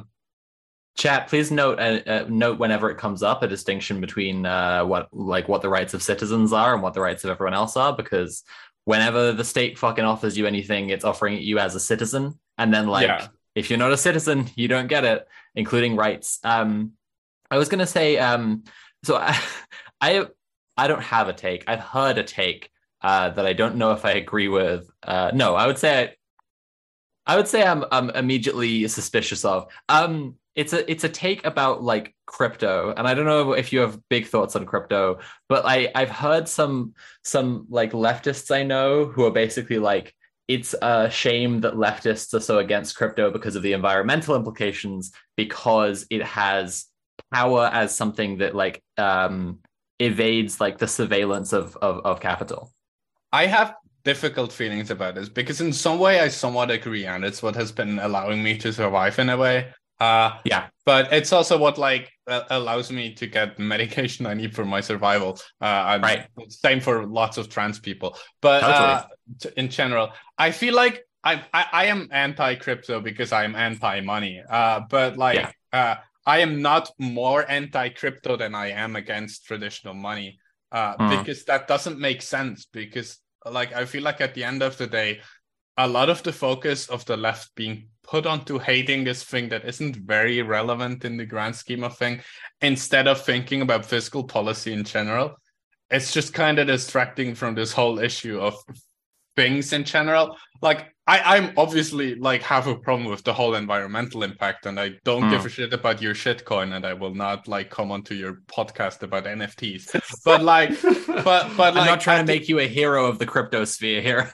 no, I, I get that, but but at the but at the end of the day, I I feel like I feel like there's bigger monetary issues we should focus on rather than feeding the at the end of the day thing that is beneficial to like national banks and and Yeah. like the thing. I, I feel like I feel like it's a very nuanced issue, and I'm trying to give you my complicated and nuanced take of um it makes sense for some mutual aid, especially to countries that are sanctioned by most of the West, and it makes sense for uh, for mutual aid to people who are under investigation. It makes sense for things like that. Uh, Hmm. But but but obviously, like it's it's at the end of the day still like a capitalist bullshit idea. Uh, Yeah. But that is but that is fundamentally because it's a like monetary system and not because Yeah. it's like like a lot of people start focusing on oh this is this is a capitalist scam because like some people do this like as a joke and to make money immediately when when that's the same thing that is like with money in general and the, the problem Yeah. with it being capitalist is just that it is money like Yeah. A- and I've, I've said I- I- before, I, I think somet- that like crypto is uh speed running capitalism and its economic Yeah. decline. Like it's completely and yeah, I mean, like you're saying, the issues with crypto are mostly the issues with capital, but with this added environmental burden of mining.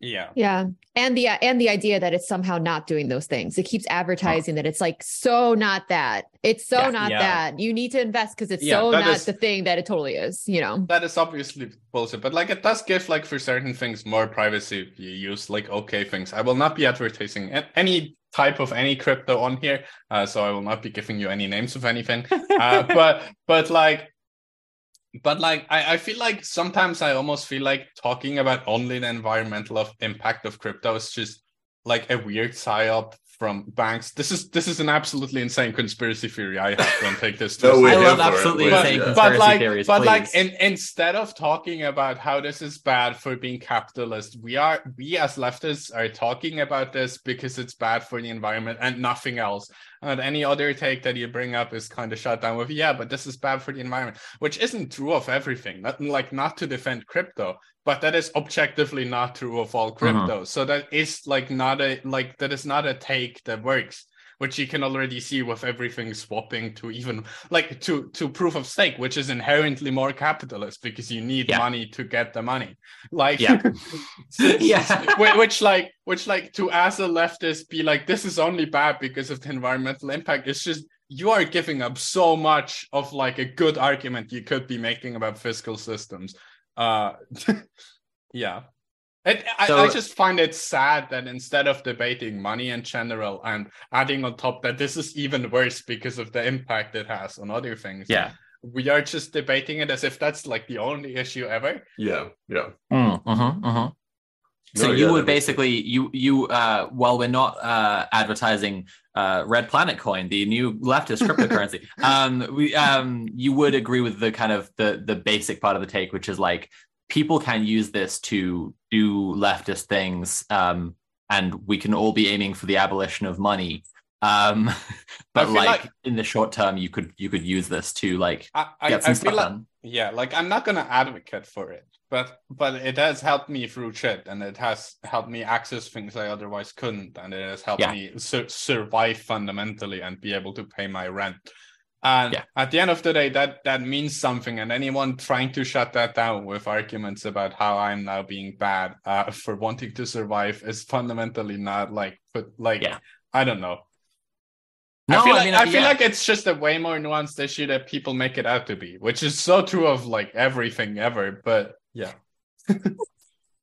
That's cool. Um, thanks for answering that. I, I appreciate it. It's a difficult one. Um, yeah, I uh, what was I gonna say? Oh yeah, so I, I I'm quite curious about like you uh have kind of emphasized the uh the low techness of your uh your your hacks over the Mhm. years. Um, and I was I was curious about like people who are kind of interested in hacking. Um, like what kind of the I guess I guess some of the I appreciate that there are legal issues uh, about what you can discuss, but I um I'm curious about like people who are curious about hacking. Uh, they they kind of are curious about the the scene. Um, you like got the the TSA no fly list with your laptop. Like, what's the like? How do people? I guess I'm just asking about people who want to get started with hacking. Really, like if you have so- advice to them. I get this question a lot, and at the end of the day, my answer partially because of how I learn stuff, and partially just because of what I can really say is that just Mhm. stay curious and keep digging into things. And if you're curious how something works, just try to figure it out. Like stay stay persistent and stay curious. That is honestly the best advice I can give, and that's just generally true of like anything you might want to learn. Uh, but I feel like curiosity is especially important with things like hacking uh, and also being persistent because you're not going to find anything for the longest time. But Yeah. yeah, Yeah, absolutely. Um, sorry, that was a great answer, and it knocked my next question out of my head. Does everyone was just anyone else have a question for little, Maia? um, I Thinking have of a- that little meme of like the, the, the guy digging the diamonds, and then it's like he turns Yeah. around just before the before the diamonds. Yeah. like- Yeah. Literally in me No. in Minecraft every day. No, no, no, 90 per, not, not 90% of gambling addicts quit quit before they hit big. Uh, Oh. uh, Kira, what was your question for Maia? Oh, my mine is like super, super vague, but I'm just like, I just want to know like how you became like so based and cool, just like a cool base person. That's a good question. Um, very vague, but like you're very cool Yeah. and based, and and I want to know I feel how, like- how that happened. I feel like a lot of that is also just like curiosity about the world and realizing how fucked up everything is. Uh, and, and I don't know. I feel like being queer helps a lot with Mm. radicalization and like any way uh, that you could go in, uh, because Mhm. like the world fucking hates you. uh, and and yeah, yeah, Yeah. This Yeah. is this is Yeah. this is Uh, something um, that I say I'm I'm I'm writing in my next video, which is basically like I think a lot of people don't understand that when you're marginalized in some way, you get very very aware very very quickly Yeah. about the massive things, not just like the the the you know the baseline systemic oppression, but also like the huge things, like the Yeah. big questions and stuff. Like for Yeah. example, why are we here? Like what's going on? And you know we sort of see that's I think that's why, like I know I know a lot of people who've become very nihilist, um, you know, as a result of that. And I think that you can either become nihilist bad or nihilist good, which is like okay, nothing means anything. We're all gonna die. Yeah. Everything's shit we might as well do something about it or might as well do nothing about it and i think Yeah. that's something that's really a, a lot more prescient for for queer people It's standpoint Yeah. epistemology. I think Yeah, Hacker and Mule makes really good points.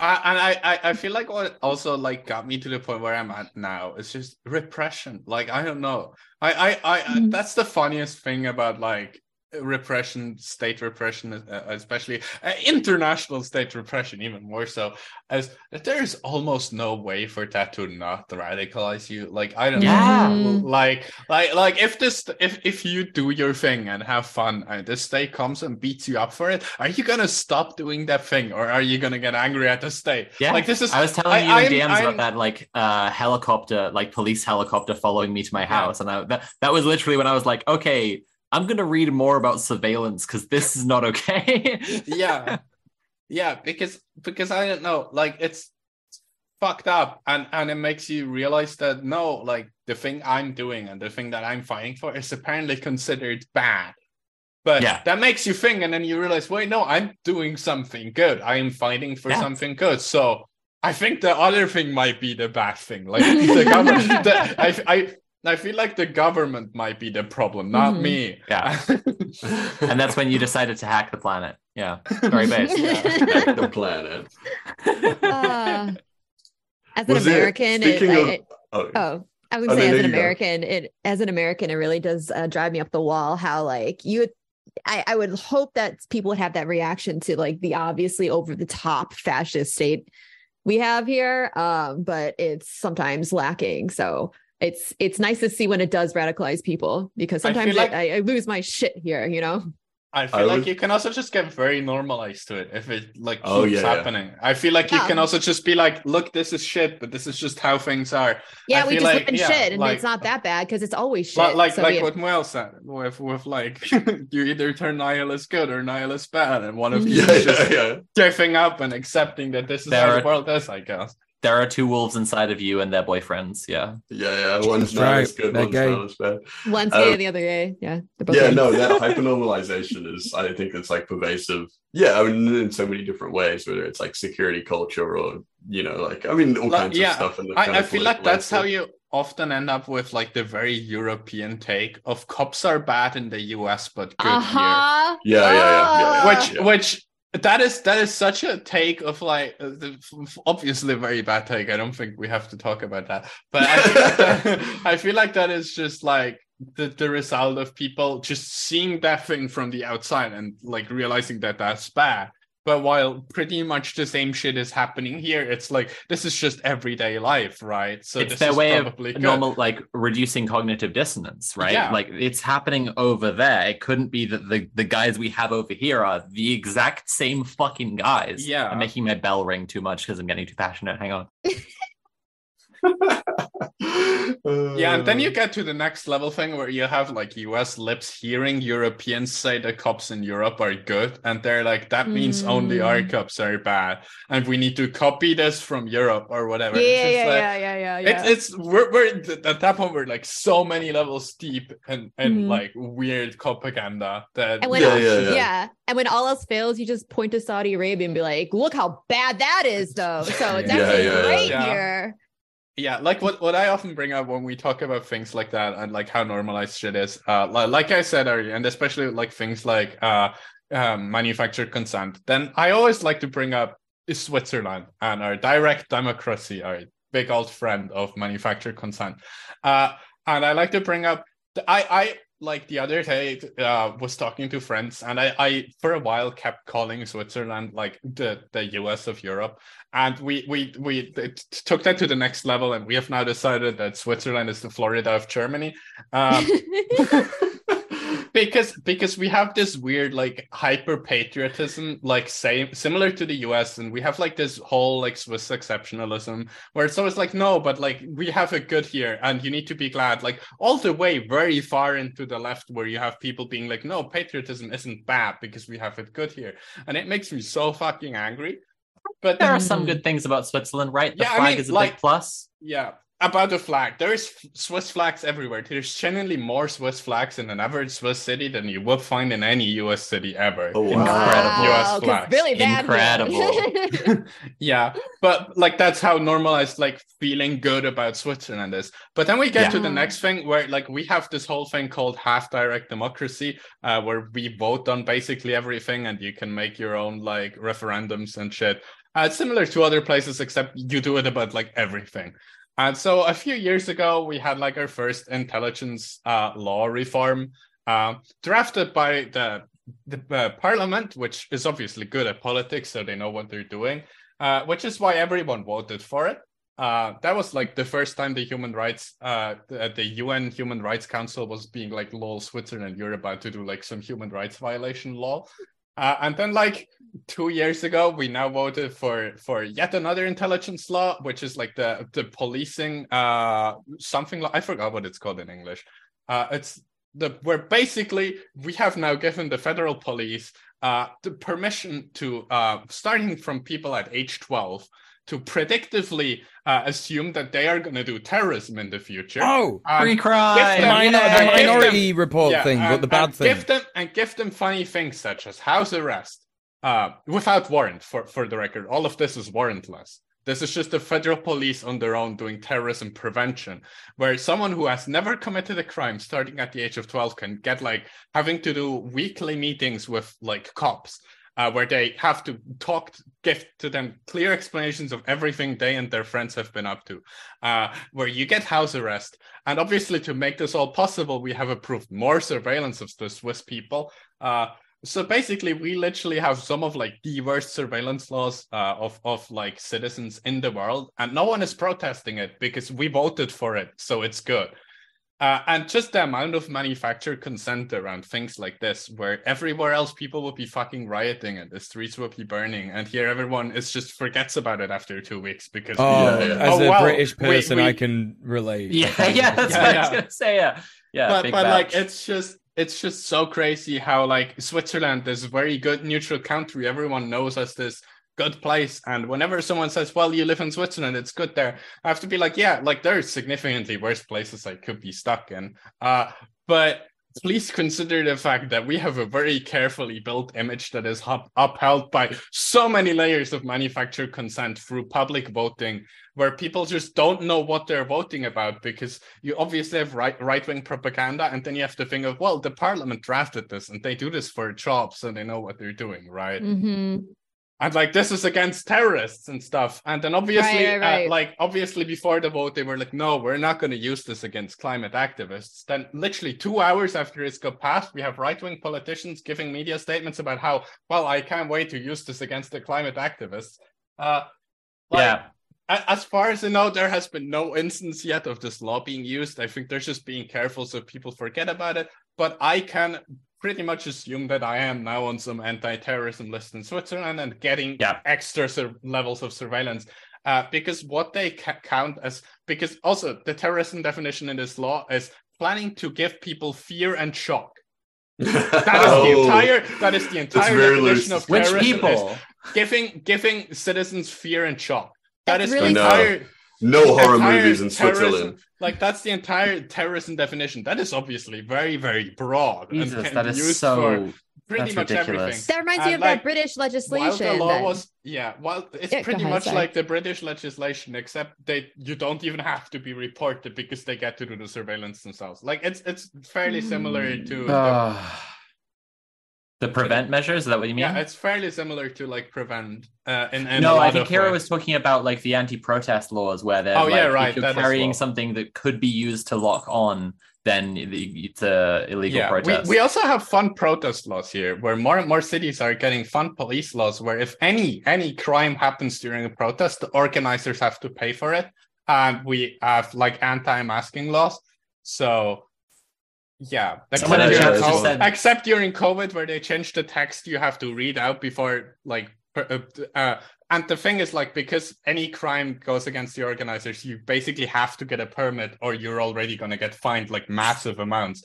People so, in chat are now you- shouting out hi to the uh, Swiss surveillance people who are watching the stream. so hello Yeah, to, yeah. The, Yeah. to the Swiss surveillance people. But but yeah it's it's just kind of fucked like considering we're this small country everyone has this good view of us being super neutral Yeah, and which is wild. But I think that neutrality is also kind of like yeah that is it's a like smoke uh, screen it's, yeah, I- yeah. I- for the like, I mean, it's like a subservience to capital, right? It's like this kind of thing where I it's mean- like, oh, they're neutral, but only as so far as like you know they can like Uh, yeah kind of uh yeah, kind of. It's neoliberal I find- I consensus find it- politics. Yeah, yeah, like I find it funny how Switzerland prides itself in its neutrality when that was just like decided by the UN because we needed a buffer zone in the middle of Europe. Like that is Yeah. literally the only reason Switzerland is neutral. It's because the UN said you are not allowed to do war.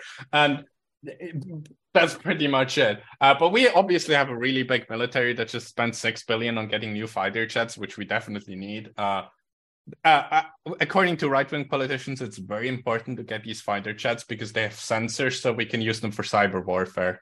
oh my Uh, god. that is Nice. that is an actual quote of. an How are you actual- using a fighter jet for cyber war? What the Uh, fuck they are have you talking they, about? they have Well, what they mean by They that, have, Sophie? They have sensors and computers in these fighter jets. So Oh uh, my god. which I'm assuming someone told them a, like a negative example of how these are so computerized, so you could hack them, and they were like, "Oh, these have computers, so we can use them for hacking, right?" Wow. Pretty soon Um, there's like a trans cat girl in the Swiss army uh, hacking while she flies the plane. um, Yeah, and I mean, we we also still have conscription, like that is. the oh other fucking- Jesus. Switzerland has Um, conscription, and if you are not able to serve, you have to pay replacement fees, uh, which I only got freed from because I changed my gender marker. Until then, I would have had I would have had to for twenty years pay three percent of my yearly income directly to the Swiss military. It's not like taxes, Wow. or anything, Jesus. but you directly give money into the military budget. Like, Oh my god. Wild. Switzerland is a nightmare. I'm learning. Um, I think what you're saying about this like half direct democracy. Um, well, I, I it, it just strikes me as like neoliberal consensus politics through and through. That like neoliberal governments get to set what the conversation is, and they get to set what the like the limits are, both in like we're saying there's this much budget. Uh, but also like the limits of the conversation itself, and then they invite everyone to the to, to the conversation, and it's all a mechanism of manufacturing consent because Yeah. we all got to have a conversation about it, right? Um, Tim, I'm sorry, what, what were you going to say? Oh, I was just gonna say that that neutrality is kind of like, um, you know, like it's like, oh yeah, we're neutral, we're friends with everyone, like including like, you know, like uh, Switzerland is quite famous for laundering. You know, like, this is going back to like, you know, Yeah. like Nazi I mean, the gold. Nazi gold, but- the Nazi Yeah, gold yeah. is still still under our fucking federal government, but yeah so- exactly and Yeah. like still like to this day you know uh, like a lot of um a lot of places uh, a lot of um like resources and funds from uh, South Africa when they're apartheid and like all the like nasty shit that happened in the Congo with like Belgium and shit like that. Like they were like laundering all of these like everything from like gold, fucking other resources like um like diamonds and everything out through Yeah. Switzerland and shit. It's like those Like- famous like Swiss banks, you know? Like Yeah, Switzerland always pretends to never have been involved in colonialism when that's where Yeah, no, Swiss exactly. money comes from. That's where Yeah, like yeah, we just we just didn't have a sea access, so we didn't really go to places ourselves. We just did like the money shit for everyone. but they still became like an organ of colonialism. Yeah. It was like, yeah, I think it was um it might have been in Kwame Nkrumah's um Yeah, I- neo-colonialism I- where I- he talks about that. I feel like the fun, the like most illustrating story about what Swiss neutrality really is is the one from like World War II, where there was a fight at like the front between Germany and France, uh, somewhere close to the Swiss border, and Switzerland was like, "This shit is too loud. Can you please move the front away from our border?" And they act, and they had to move the fucking war because Switzerland was annoyed at how loud it was, and that is like, Jesus. I don't know. Yeah, yeah. They would have both been like, "Oh shit, we got a lot of like, um, we got a lot of financial interests tied up in Switzerland, so we Yeah, should probably do like- this." like, like like Switzerland actively was one of the first countries to have uh to have intel on the fucking concentration camps, and they decided not to share this intel with anyone. yeah, while Oh, while, good. while still turning down all Jews at the border and claiming that they are not at risk in Germany. yeah, yeah, Cool. yeah. Cool, Like- extremely So cool. that's neutrality, everyone. Yeah, yeah, that is neutrality. neutrality is You a don't- weapon of the state. yes. Yeah, yeah, that's it. Like weaponized neutrality, like Mhm. choosing when you're neutral. Yeah, Switzerland Yeah. just uses neutrality, the, the, the seemingly neutral thing, as to make money from all sides. That is why Yeah. Switzerland is one of the like countries with like the highest standards of living, is because we have a shit ton of money from profiting from literally every conflict ever. Right. Um, like Swiss Swiss weapons show up everywhere. Like yeah, yeah, Yeah. that is also So- a problem the British share with us, I guess. But uh So uh, now that we've all made ourselves enemies of the Swiss state enough, um, I do. I want to ask more about the what what you think about uh, right. uh, like the politics on the internet uh, because I'm kind of, I guess, like I said this to you already that like I feel like the what people call the online left is like really not aware of like leftist hackers. Um, Or they make fun of us, but yeah. Uh yeah, yeah. Like, how much do you think? Um, I mean, do you do you think it would be a benefit for like the kind of? I'll stop saying the online left now and just say like the social media left to be more like in touch with what hackers are up to, or like, do you think that there could be like actual useful support there? I feel like that's a different question that like is mostly about OPSEC at the end of the day. That's what we talked about Yeah, I get that. at the end of the day as well. As that I feel like in a way a lot of this is also because we are just like the mysterious ones and most of the like hacking left uh explicitly isn't out of the spotlight. I am like a very big exception For to that. obvious reasons, yeah. Uh, but um, so I feel like that is a part of the, the the problem. But at the end of the day, I feel like at least supporting like hacktivism uh, and like giving it a platform and trying to understand it, which like now that it is popularized, is is definitely like a thing. I don't know. I I don't really have like a developed take on this. But I feel like there could definitely be some more like kind of synergy to use the shitty capitalist word. Uh, but yeah, I don't know. Well, you need to have a developed take on everything. That's why we've got you as a guest. Uh, That's you that's why I'm going on every podcast ever. yeah, I'm Um, sorry. I When will the takes end? but I, so there is uh i guess to rewind a little to like the social media left isn't very aware of the hacking community like there is there is a leftist hacking community there and there is like um a bunch of people doing shit right Yeah, there is. Uh, I don't. I don't know where they are exactly right now. I'm not very connected to anything for security again for reasons. OPSEC, i'm yeah i'm not, because I'm not I am expecting I am like the person who is known, and I would obviously compromise Yeah. anything uh, I touch. So I'm, i'm not being like reasons- obvious fed voice please tell me about all your comrades okay, so basically, we have this person. Their signal number is, and you can hit them up if you want to do something. Now, now, me, me turning on my Fed voice is so. If you want to do some cool hacks on the internet, reach out to. and that's that's the perfect But- uh, but, slam yeah. dunk. That's me getting you the ball and you dunking it. Um, so that we can we can arrest everyone in chat, and then I will finally know peace. Um, I, I do find it a difficult question because I obviously don't want to direct people anywhere, like for for like obvious reasons, and I also I can't really say shit about other groups I'm not involved in, also for obvious reasons. Uh, but and especially I don't want to say shit about a group and then it turns out it is a fed front because like this is Yeah, this is a very heavily repressed form of activism. There's so much repression going on Yeah. here, uh, and has been for years. Like yeah, Yeah.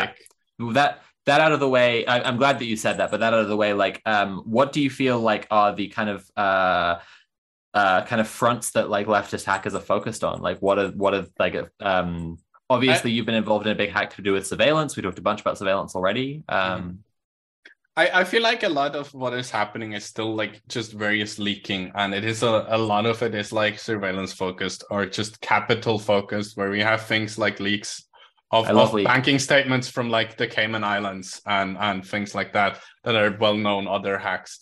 Uh, and I feel like that's why like the only thing I can tell you where to look for uh, leftist hacking is to go to ddossecrets.com, uh, which you unfortunately cannot link on Twitter because repression, hell yeah.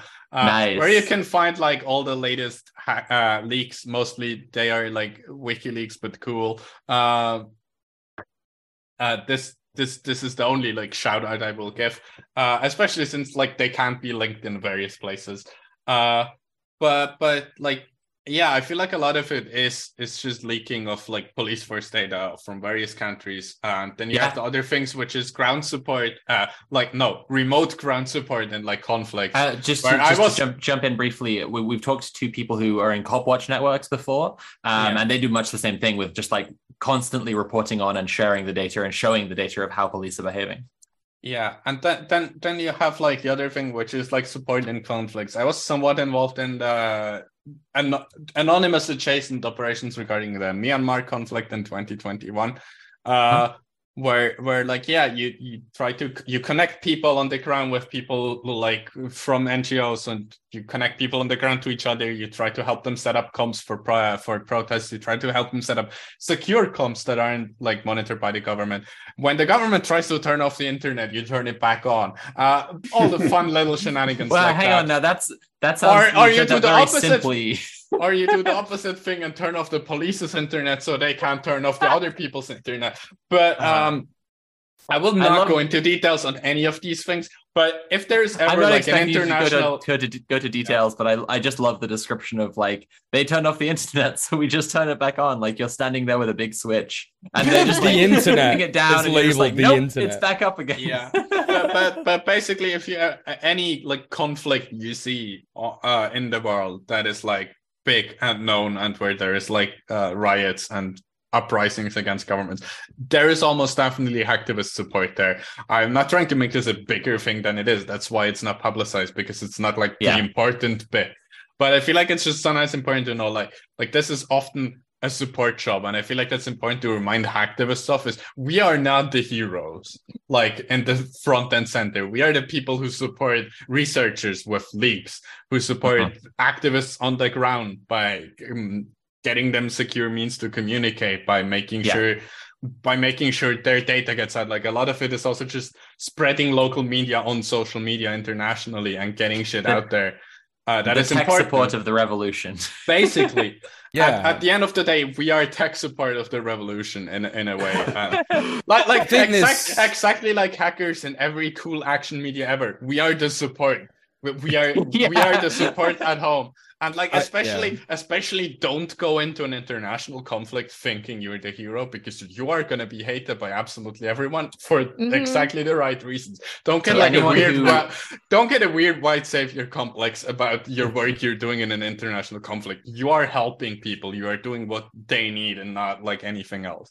I think so that's anyone really who's important. watching who like mains a medic class, uh, maybe consider hacking. yeah, I think that's I think that is a really important point to make, and uh, but at the same time, it also reinforces what we've said for a long time on Red Planet, which is that there are many roles to fill in the revolution, and if you feel like maybe you can't be the person to go outside and do the protests, do the you know, uh, I guess like you know the the groundwork, I, I don't know what you want to call it, because I, I don't I don't I don't particularly agree that touching grass part. yeah the I, I, roles. yeah. Yeah. I don't particularly agree that the hacktivists are, you know, should be downplayed. I think that everybody has their role to play and it is as equal and important as, as Yeah. each other's. Um, but like, yeah, I think what you said is right to remember that, you know, there is no heroes essentially. And, you know, it's, it's definitely something that you can think about if you are a person who has watched this show for a long time and you're still sat there thinking like, how can I do something? How, how can I get involved? How Yeah, can I help the I- revolution? I- And like I've shown for a lot of like things that you can do that is hacktivism that can have massive impact. You don't need to know a whole lot. If you're a programmer, you probably have skills to support some conflict. You don't even need to get at the risk of getting in trouble with like your local government or whatever. If you support some some conflict somewhere else, like I don't know. It some of it is. I'm not gonna say risk free because that is me putting on Fed Oh. voice. But uh, but like you It's can totally limit risk free. I you promise. can- You should do it. you can limit like the risks you take just like with any other form of activism you know you're like you should know your boundaries at all Yeah. times and you can work within those and like a lot of activism is in no way illegal like com support is not it's not per se illegal Uh, Yeah, it it's, it's a legit job. uh, you can obviously make laws against that but like per se co- helping people get shit out on social media Mhm. helping people reach journalists helping people reach uh, researchers and all those support jobs like there are support jobs for the support jobs and, and you don't need to put yourself in any massive risk uh besides being having an ideology which you probably already do if you're listening to this And uh, So- I think it's uh, also sorry, so just real quick, one thing Uh-huh. to remember about like you know hacking in general, like it's not even a um I guess it's stigmatized. It's very stigmatized in terms of the the rhetoric that's used against hackers, specifically leftist hacktivists.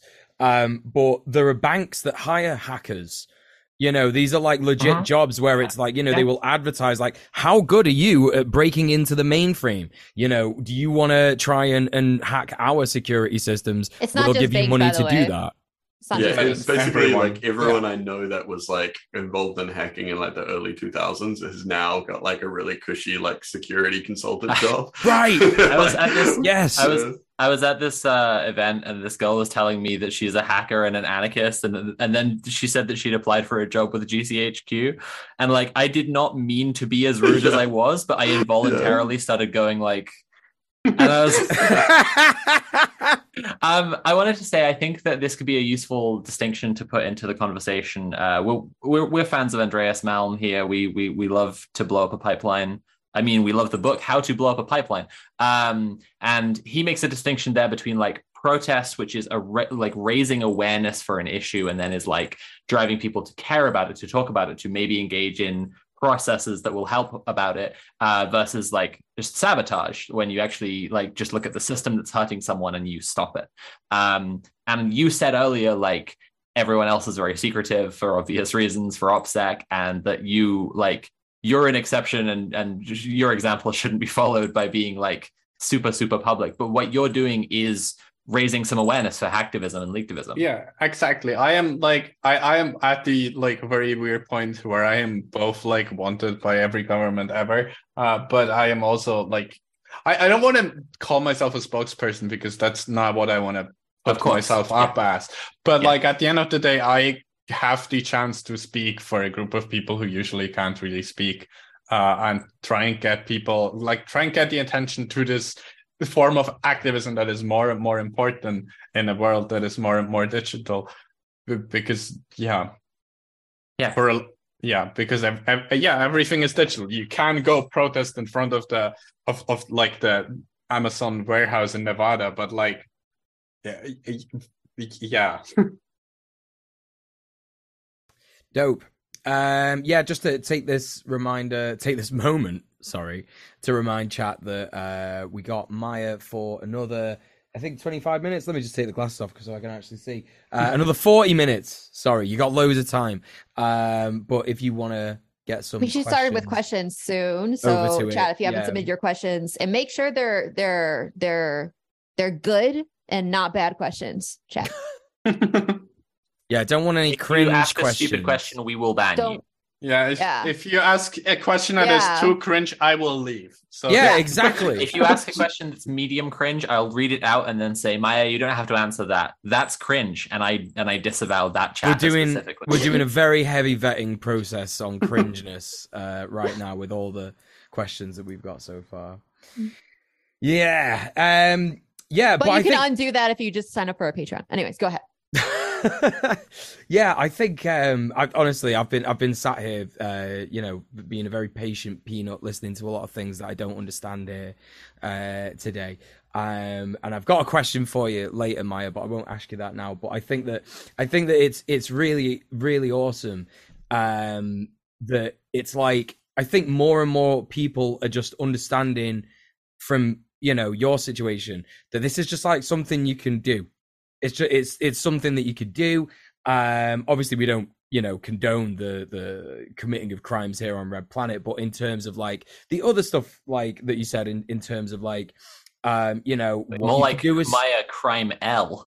Right, exactly. Uh, you know, the more like things you can do is like support for activists on the ground, things that you can um, do to make sure that people are getting the right information that they need, or making sure that they're secure in terms of their own, uh, I guess, encryption stuff. I don't know. Again, I'm Of course, saying if you adv- advocate for people to do crimes, we can't stop you, but that is the opinion of our guest and not the opinion of the show. Right, exactly. Um, yeah, yeah, and I think I think I guess like a, a a a question to ask you before I ask the question I've been waiting to ask you, which we'll find out in a minute, um, is like where where do you see it going? Like how like in terms of progression? I mean, it's okay if you don't know. I'm just curious because I'm so far removed from from your world um, that it'd be really interesting to hear like an insight on like where you see hacktivism going and like you know the the the sort of speed the, with the trajectory it's picked up. I don't know. I feel like there's a lot of places where it could go, and I feel like a lot of where it's going to head depends on how heavy repression is going to be in the year or two that are coming after this. Uh, because like once again, a qu- question I can only half say what I want to, but like the U.S. did try to make an example out of me already. Uh, and they will not shy away from making other people into examples uh, to try and scare people away from this, which is what happened 10 years ago, which is why hacktivism was like this big thing and Anonymous was like a world power in a way, and then suddenly kind of disappeared. Uh, it was because of US repression and everyone got scared or disappeared or or or otherwise like yeah, just for safety reasons had to switch what they, up what they were doing. And uh, I don't want to be pessimistic, but like, yeah, the US is scared as shit of hacktivism. Uh, the 2021 counterintelligence report states ha- uh, hacktivism and leaktivism as one of the top five risks to US national security. Which shout out to all hacktivists for making uh, for getting us on the counterintelligence report. Uh, but high school, be- because like the fact that the US is so scared of a form of independent activism that they put it like up there, I do find it interesting. I um, I guess maybe this is to do with uh the progression of stuff. Well, when you're saying about like the the U.S. wanting to make an example of you and wanting to make an example of others, is that something that we could engage the the the social media left again could engage with to um in order to try and protect people like to try and protect I- the community more broadly like making I- an I- example of us stopping it from happening I I feel like I feel like it's just always important to to pr- help and protect people's images because like what what what what at the end of the day any U.S. Department of Justice press release is an attempt at slandering someone's image. yes Uh, and we can just not make that happen. Like, like I, I, I did my best when I got indicted with my own comms, which is that the moment I got raided, I reached out to Bloomberg and was like, "Lol, I got raided in the name of the FBI." So I controlled the narrative, and I feel like that is mm. where, like, where like the social media left comes into play, where you know how to do communications. You have a platform. You can support people and you can especially support people because almost everyone who like gets in a situation needs to have a legal fund at the end of the day because battling with the us is expensive uh yeah And, Do you have a link people could go to I- to support your legal? I am I am fine with legal expenses for now, so I will not be Okay, giving any wondering. link because I currently have uh, like just about enough money to get by, and yeah, but um, yeah, I don't know. Just support people and support people's images. Like, don't let the U.S. slander people to make an example out of them. Uh, and and just support people, sup- support your communities. Uh, just in general, from repression, it fucks you up. It is traumatizing, and be here for people in your communities when they get like raided, when they get indicted, when they get sued. Uh, just it, it is always like super traumatizing to experience any repression, and I feel like uh, that might not be obvious to the outside, but like I am also incredibly traumatized from what happened in 2021 at the end of the day, and I try to be lighthearted about it because that's my way of coping with it. But like be there for your friends, no matter how lighthearted they seem about the fact that the FBI showed up at their door. They're probably not like that inside and will be glad Yeah. about having people around. Supporting your comrades emotionally is vital, Es- and it's been like especially- our es- most base thing we did this week has been it's been featured Yeah. for a few weeks now. Is just like just checking in on people and helping them out. Yeah, es- especially like it's it's scary that when you're confronted with like this big force coming down on you, it can be scary to talk about the fact that it's scaring you. It can feel defeatist to uh, admit to the fact that this big force is actually big and scary.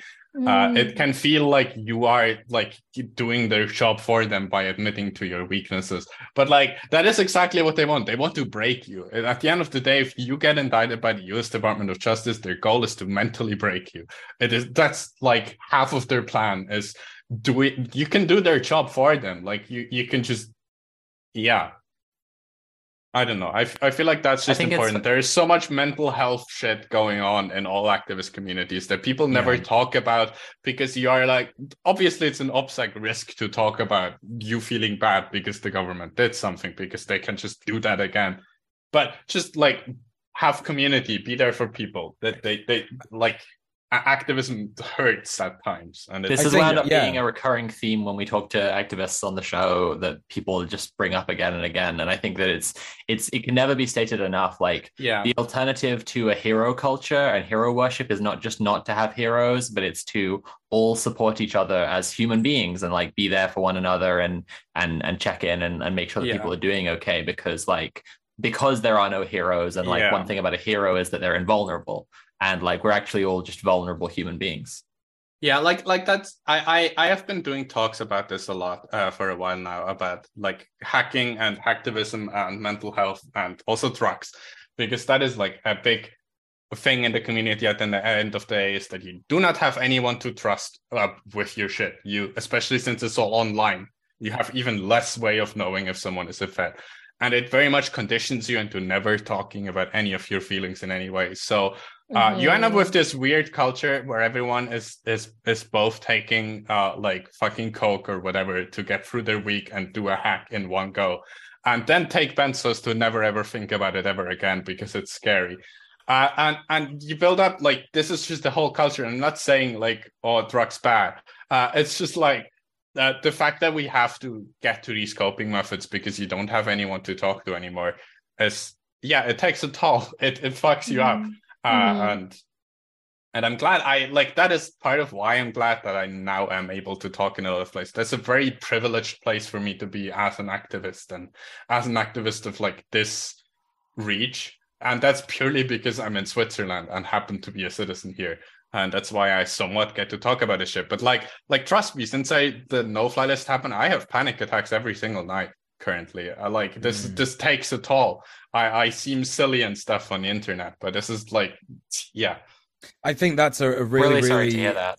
I think that's a really, really uh, strong, like incredibly awesome thing for you to say, um, because it it shows that it's okay. You've just demonstrated that it's okay to feel these things. Like you say, it is like it can be so like again that that that what we talked about earlier. You know the I guess like the curse of of the you know marginalized person is to see the world for what it is and to sit there and sort of like despair at the fact that potentially none of us will ever have the true human experience, right?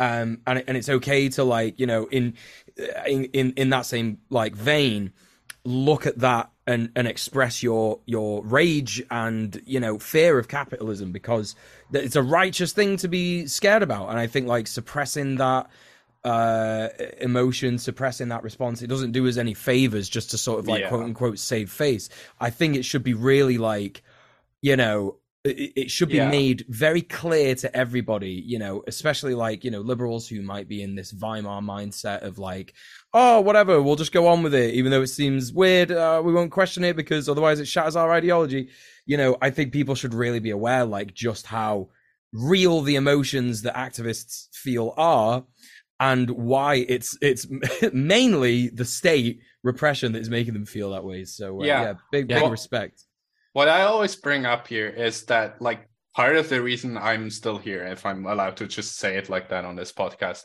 is because people like Aaron Swartz, having been broken by this, made me just out of spite keep going. Like this could have broken me in 2021 if it didn't make me more angry than it made me sad. And and that is just like the only reason I'm still going is in a way spite. And just like I do not want to give them what they want. And also, yes, rest in peace, Aaron Swartz. You should have still been here. You have given us like half the good things of the internet. Uh, and and what I also always add is I totally get that Aaron Swartz didn't make it. Like I I feel that, and I didn't experience the same thing because I was still disconnected from the actually being in the US part. But this shit is scary. There is nothing quite like knowing that the biggest world power is somehow after you. And the, the paranoia that starts in you. And the, the worst part is that like usually when you like get a paranoia and you just have anxiety, you can be like, yeah, that's not very like rational as a fear. But when you're confronted with state repression, you're just like, yeah, but in a way, I can't just rationalize this away. There's no way for me to know what is going on. There, this is just big.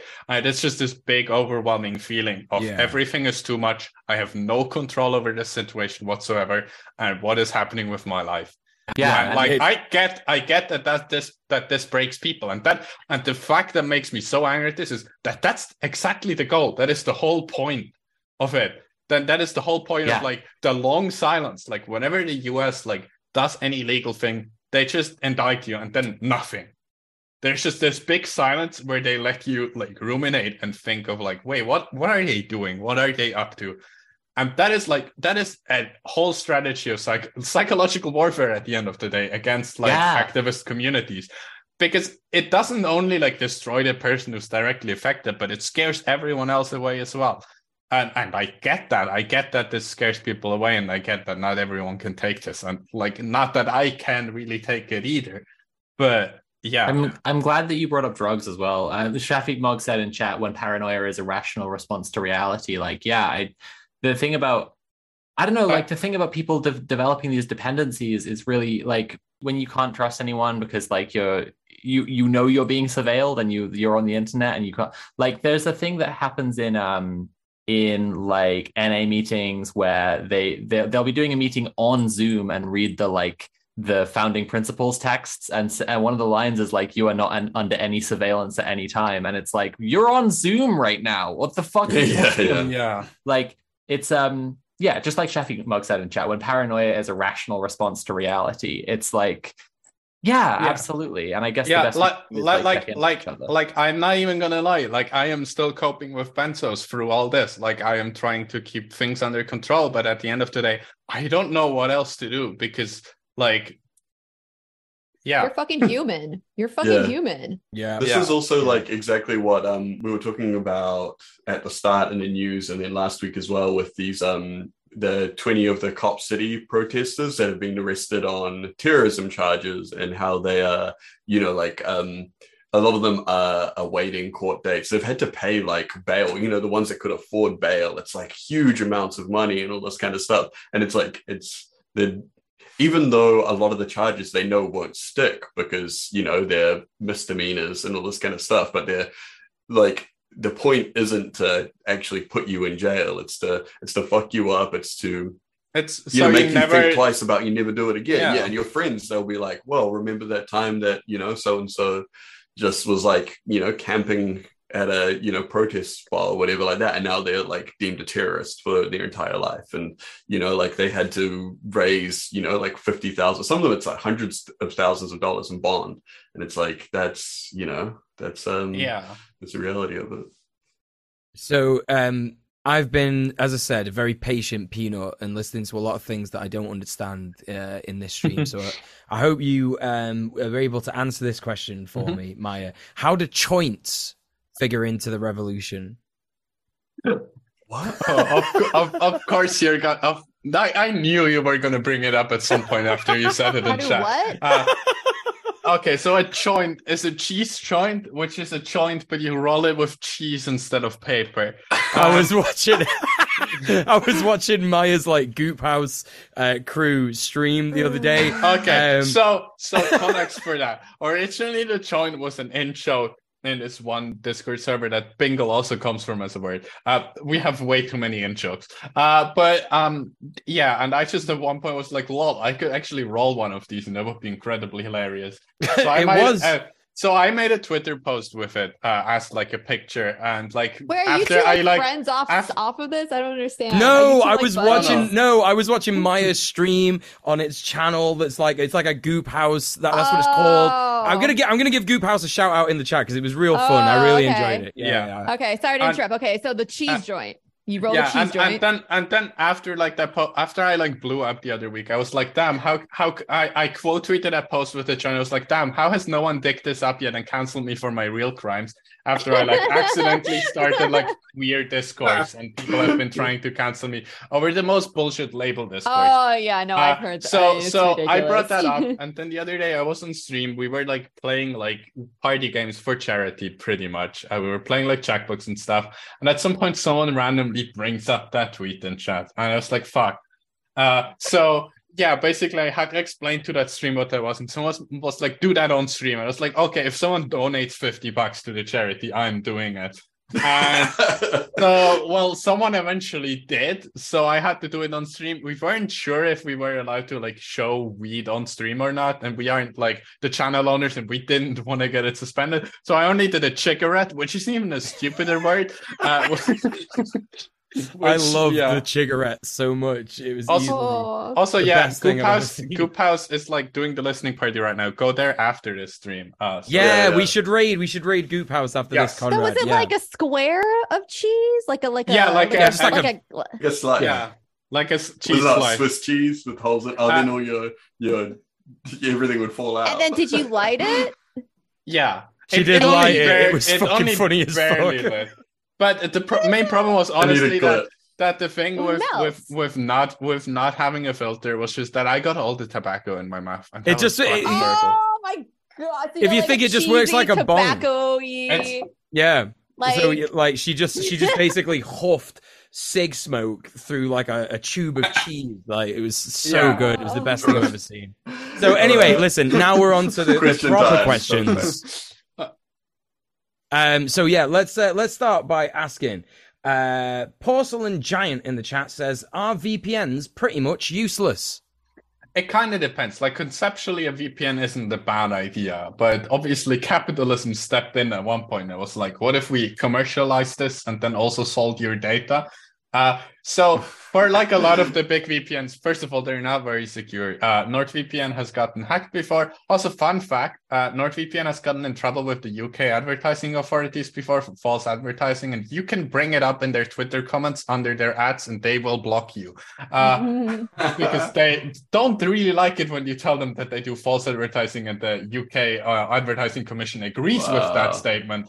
Uh, but yeah, pretty much like all the commercial VPNs are kind of bad. If I had to recommend a VPN, I would recommend something like Mullvad or Njalla. Uh, sh- shout out Peter, uh, ex founder of uh, the Pirate Bay for running a privacy focused VPN service now. These are not endorsements. This is just like what based on like stated facts and what can be analyzed are the most likely to be secure. They are not this is not me saying these are the secure and the ultimate thing. But yeah, I, I have to I am not a lawyer all of these statements because I don't want to be responsible for anyone getting in trouble. Of course. But yeah. Cool. Uh, does anyone want to read the next one? Yeah, Yeah, sure thing. um, so, um, All right, you go. are we? Yeah. So, um, Kexic, I think is how that's pronounced, uh, says, question for Maia, is Barry B. Benson on the no-fly list? I don't know who that is. Oh, I think that's uh, like the B Which- movie. It's from the the, B the movie. B movie. Oh, I, I oh, don't okay. think Barry B. Benson is on the no-fly list, but I could check real quick. Uh, that- so that's a thing though, like who is actually on you know, because the no fly list, from what I've read, it's like 90 95% Muslim dudes. um but um I've I've had friends that have gone to fly to the States or even enter at the border and been um turned away for sex work and even just for things for just having like um Yeah, and OnlyFans and stuff like that. So it's like, you know, there could be all kinds of people on there. Yeah. I Uh, feel like a lot of that is just them doing like their social media research they do, because like whether or not you're actually allowed to fly is not determined alone by no-fly and selectee, but based on predictive real-time systems. Uh, that mm. the TSA runs uh, together with the TSC, which is homed in the FBI for purely like monetary and uh, for purely budgeting reasons, but it's actually mostly the Department of Homeland Security because who else? Among other things, obviously, also our friend and savior, the U.S. Postal Service, Postal Intelligence Service, which that whole thing saying it out loud in one Or go PIS, is really funny will. because it has like postal and service in it like three times. It's the USPS PIS, uh, and it's It sounds like what you say to cats, and you're like Yeah, they mostly they mostly do mail surveillance, but also social media. If you are being surveilled on social media, it might be the U.S. Postal Service. I do a lot of mail Yes. surveillance. Um, Yeah, right, only the okay. mail surveillance is fine. a male, male, a male US piss surveillance. yeah, Is that that's what I do. Yeah, I look at men pissing. Um, right. So the next question is, uh, this is from Pizzicata, which is a reference to a way that you play the violin, which I appreciate. Um, does Ooh. Maia recommend any specific titles slash readings for those who are curious? Uh, I'm assuming this either is either about political writing or like uh, hacking related stuff. Yeah, if you I wanna clarify really, I mean, Pizzicata, I don't know why I'm asking for clarification because I don't really have recommendations for either. I'm not a theory buff at all. Uh, yeah, yeah. And I am I am autistic in the funny way where to learn something I can't use tutorials, but I have to brute force it myself until it's Oh sticks. yeah, I'm the same. So Yeah. I I and and also I just I don't know I clock a lot of tutorials as like authority and inherently uh just ignore them from the start because I'm like no this is some sort of authority telling me what to do. Oh, that's a mood. I love ODD. I love oppositional yeah. defiance disorder. So Uh, so so so yeah I just don't read tutorials because you now I'm just not gonna do what it says anyways. That's also why I don't use recipes for cooking. Uh but but so yeah I don't she's- really have reading recommendations. I'm sorry. You're telling me the inventor of the cigarette doesn't follow cooking recipes? I'm shocked. I, I can only tell you to not read Hands on Hacking by the people from a hacker house because uh, for various reasons, including having shitty UK politics and being Tories, uh, and his wife being one of the people Boris Johnson had an affair with. Not that that like Whoa. inherently devalues her personality, but also in a way kind of does. Uh, it's like it's like when we say that Tony Blair was so close with Rupert Murdoch, he literally fucked his wife. Um, Yeah. that's it, it. It does mean something. it yeah, but does. also they're they're just conspiracy theorists that wrote a book together uh, about hacking. There is some technically good advice in there, but like just don't get it. It it isn't very obvious that they are conspiracy theorists anymore on the internet. But but yeah, don't don't get that book. Also, he is very personally very um scared of me for some weird reason, uh, and at the same time very jealous, which is always funny when weird like infosec white dudes in their forties are jealous of like me uh, for for being relevant. But Yeah. uh, actually, wait one one reading advice: uh, how to, how to hack a bank from Phineas Fisher uh, is a wonderful political writing piece written by a person who we don't know the identity of, who hacked the Cayman Islands Oh, bank, thanks. and it is pretty much a political manifesto. It has cool ASCII art of a skeleton saying "Be gay, do crime" in it, so you Oh, know it's a fuck good document. Uh, I can uh, quickly see if I can find a link and put it in chat. Oh, that would be awesome. Okay, well, while um, Maia's finding that, so okay, a ghost asks my loaded question: Are intellectual property lawsuits specifically target at floss implementations of generative technologies? suspiciously exclusive of propriety equivalents, alongside the continued tightening of copyright protections, part of a working class movement. You you know it's cool because it's wait sorry I missed like the entire question. Uh, I mean, like, so did I. okay, all right. Let's go again. Okay. My loaded question Are intellectual property lawsuits specifically targeting oh at. that question I saw that in Yeah. chat. So oh, yeah, you saw it? Yeah. I, I I know what this question is about, and it's this. I, I feel like I can give you a longer answer, and it, this is basically about like the whole AI art discourse, and specifically oh, about okay. Yeah, lawsuits against stable diffusion from fucking Getty Images, which is yeah a that's massive kind of what I was. Uh, yeah. And basically, my take on AI art is that it's once again a nuanced issue. I don't have a firm take on the specifics of it, but what I am very saddened by is that both sides of the discourse are somehow lobbying for more copyright laws in the US. And especially the site that is claiming to be on the side of artists is actively collecting money on GoFundMe to fund the lobbyist for US Congress. And that is really fucked up, especially since we're once again just pretending US law is world law um, which for copyright it pretty much is. But we don't need more copyright law. You are only giving more power to the mouse. Uh, that is all you are doing with more copyright law. That is like the only thing I'm gonna say. And also, also, no Getty Images suing some AIR company is not gonna solve any problem ever. And it's not like even if they win, and even if it does changes something about how AI like is done, they are only getting rights for the big stock photo companies and Yeah, no yeah. one else. They do not give a shit about any independent artist. Their fucking stock photo library. They don't even pay their artists right. Yeah, yeah. Like, like that is their whole their whole business is not paying artists. Mhm. Yeah, no, absolutely. Yeah, no, I've seen similar discussions in a lot of like the artist communities that I'm a member of. There's like everyone is like panicking and they, you know, like, yeah, they're just getting involved with these groups. And it's kind of like, is Like like, I, yeah, I, I get the outrage from artists just to get that out there. Like I get like especially with like all the weird capitalist things.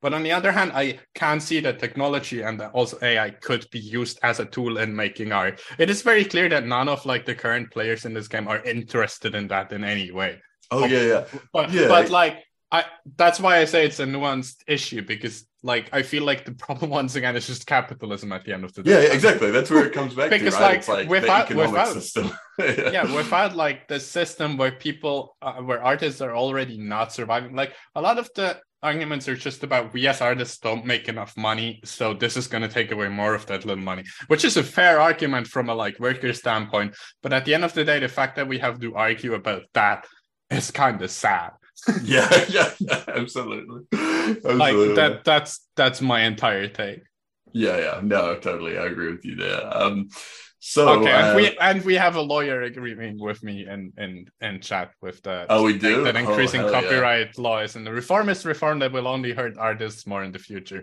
AI art exists. The best thing we could do is seize it and democratize it. Yeah. Yeah, and like That is- I think yeah, like the the bigger thing is about like uh like the rights and uh like the labor uh labor rights around uh, commercial artists in general. It's like those are the things we need to work on and I think it's like yeah, like a reformist reform, right? It's just like it's slapping a band-aid on it for now and you know, there's still going to be problems down the track. But um, so next one because we're we're getting through the time. Kraken Hugger is saying, what is it? Okay. In what ways do you think we can use hacking as a means to disam- dismantle anti-black racism? Okay, I don't have- anti-black. I don't have a very specific answer, but I just want to point to things that happen. Like besides, like like one thing is obviously like things like the no-fly list that just racism in general is like a very big part of what that is uncovered uh, slash confirmed. Uh, other things are things like blue leaks that have leaked like uh, data from like most fusion centers, which that sounds very like that. I already named fusion center is like the most cyberpunk enemy shit ever, but that is basically a, a fusion center is U.S. law and local law enforcement working together with the FBI in one office. That that is like the definition of a fusion center is the the whole funny buzzword of interagency cooperation. Uh, but um, yeah, and Blue Leaks leaked like data. It's like almost a terabyte of data of like police across the entire U.S. that has already shown a lot. I think like a lot of the reporting on it has died down since that was leaked in 2020. Uh, I think that was 2020. Yeah.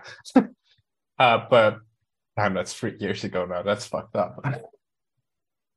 but I hate thinking about that. I, I feel like just just general like I, I don't feel like there is a very specific type of activism for like th- th- helping with anti-black racism especially like I don't know if I'm the person to talk about that in in the 1st Mhm. place There's That's been fair. like a lot of stuff exposed about like um the way that um like the ring cameras, you know, like where it was like um they're, they're automatically calling the police when they see like a black person walking Mhm. past and things like that. And there's like other things like, you know, but uh, I think around like facial recognition tech um around uh you know like how it identifies like black faces and stuff. So um yeah i think there's like definitely some you know like there's definitely Yeah, some stuff sure. going on there. But um yeah. Yeah. Um, so Um, I uh, the next question is from All Grey No Subs uh, at Ni- na- at Nyan Crime U uh, or Crime W if you like my um, I've been I, I was actually re- until I heard someone say Crime U, I was reading it aloud as Crime Dub. Um, what anyway? Sorry, All No Subs asked, why did you go public with your identity? It is a bit of a complicated question. Uh, it kind of just came to be that because I started doing just small things for my small community where I found like hardware documentation and it just kind of escalated from there. So my identity was kind of always out. It was just that it started with tiny things that got bigger and I was just already doing it in my specific way of releasing things. Uh, and it also like turned out to be useful to give a face to the media that like just like uh, I don't know, made me like gave a sort of face to things that are always just like this. Oh, this anonymous, scary activism thing, uh, hacking thing, and I was just there and uh, answering interview questions all along, and that kind of gave me a legitimacy that to the point where. Um, once again, this is not with value. I am just saying this as a statement about my legal case. Uh, once where, where that came to a point where the US has charged me with uh, wire fraud for talking to journalists, uh, because according to them, that was me promoting myself. So Wow. uh, interesting implications for US press freedom. Uh, Yeah, Jesus. Yep. Okay. Um, well, it's me, Crystal Four asked, what is something you wish all leftists knew about protecting ourselves online? I don't know if this is an answer I can question. It's it's it's like an OPSEC question. Yeah, I was gonna say, it sounds I- OPSEC I- to me. like like I said, I, I I am not the person to ask about that. Yeah, I am that's not an expert in that and topic. okay. In that case, curiously, Cinnamon asked, as a silly little girl who doesn't understand much, my question is what was the specific leftist motivation for leaking the no fly list? Is it specifically to do with opposition to surveillance capitalism, or you just came across it randomly and did it for fun, or something else entirely? Okay, so it's kind of a mix. Like I, I wasn't specifically aiming to find that. I'm usually not aiming to specifically find something specific, but that the, there is like I'm only looking deeper into things where there is like a political take there, and the no-fly list, like yeah, I uh, is obviously an opposition to to at the end of the day, just like uh yeah just state surveillance and watch listing and surveillance capitalism. And i feel like there's a lot of discussion there and also like just the racism of the us government uh uh the institutional racism there. Uh i feel like there's a lot of political takes to be had about the no fly Yeah. list There's a Um, million reasons why it sucks, right? yeah which is which is why there's enough takes to have about why the no fly list sucks that at this point even the republicans in congress are thinking about doing a congressional inquiry about it probably only because january 6th put a bunch of their white friends on there but like still still the fact that even republicans are upset at the concept of a no fly list at this point like 20 years after it came to be Definitely ruining interesting. their Christmas. even though like the main if if they are actually drafting legislation which we have heard some rumors from from the specific congressman uh it will most likely just be some bullshit like oh we can't put uh us citizens on this list anymore Oh, but yeah, like yeah, yeah. but but Yeah, like right. it's still the fact that it's even being discussed in the first place is i find i find that interesting like a lot of what i do is i don't have the expectation to change the world uh, or anything or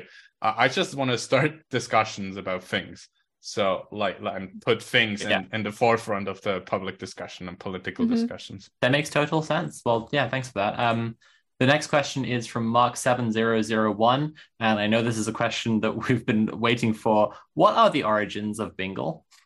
Okay, so Bingle, uh, which is now the name of this after the internet decided that a Sprigatito plushie is called Bingle, which it originally wasn't. Uh, it's just uh, okay. So all the neurodivergents in chat are gonna love this. Uh, it originates as as a stem word.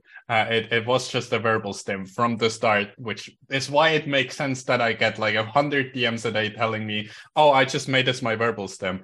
Uh, but basically, this just started with one of my friends in this one Discord community randomly saying bingle. I forgot what the exact original phrase was, but it very quickly turned into phrases like, oh, my bingle, and various other variations of things like that. Uh, and it's just a nonsense word. You can use it as a filler word for basically anything. And it's just a silly little stem. And it was my attempt at putting a little reference to this community into my blog post. And somehow that's the thing that blew up. And then not this aviation shit gets serious that I also that I also put in the same blog post. Uh, yeah, as someone who has like a monthly show on his stream called Trash Bingus, um, yeah, I feel that. I feel that hard. Yeah, but yeah, it, it is literally just just a stem word that turned into an in show. I feel almost a... called out by how often I've been using the word bingle since I. yeah. I have been using it less since everyone around me has been using it, not just in this community, but every other day in this community, someone is like, "Wait, this person I know at like our lunch table in high school just started saying bingle, and they oh, don't even they, and they and they don't even know who you are, Maia. But like, this is just a thing now." You're gonna start seeing memes that like wild. have been made by Gen Alpha or whoever it is, like the younger generation now, that have just no fucking relation to you or Sprigatito. It's, yeah, yeah, yeah. It's just Sing gonna be bingo. like, and it's gonna be like everywhere. when you bingle at the function, and then just like an incomprehensible series of images. Keep bingle on my no-fly list till I leak. Anyway, yeah, uh, bingle on my till I. I don't even know I'm bingling right now. Um, whoever, uh, whoever bingling they they uh Okay, I love so, I love that that's where that went. Cool. Uh, I'll well, read the next one. Yeah. I'll read the next one. Uh, Namdanet says, uh, question. I am a Canadian of Japanese descent.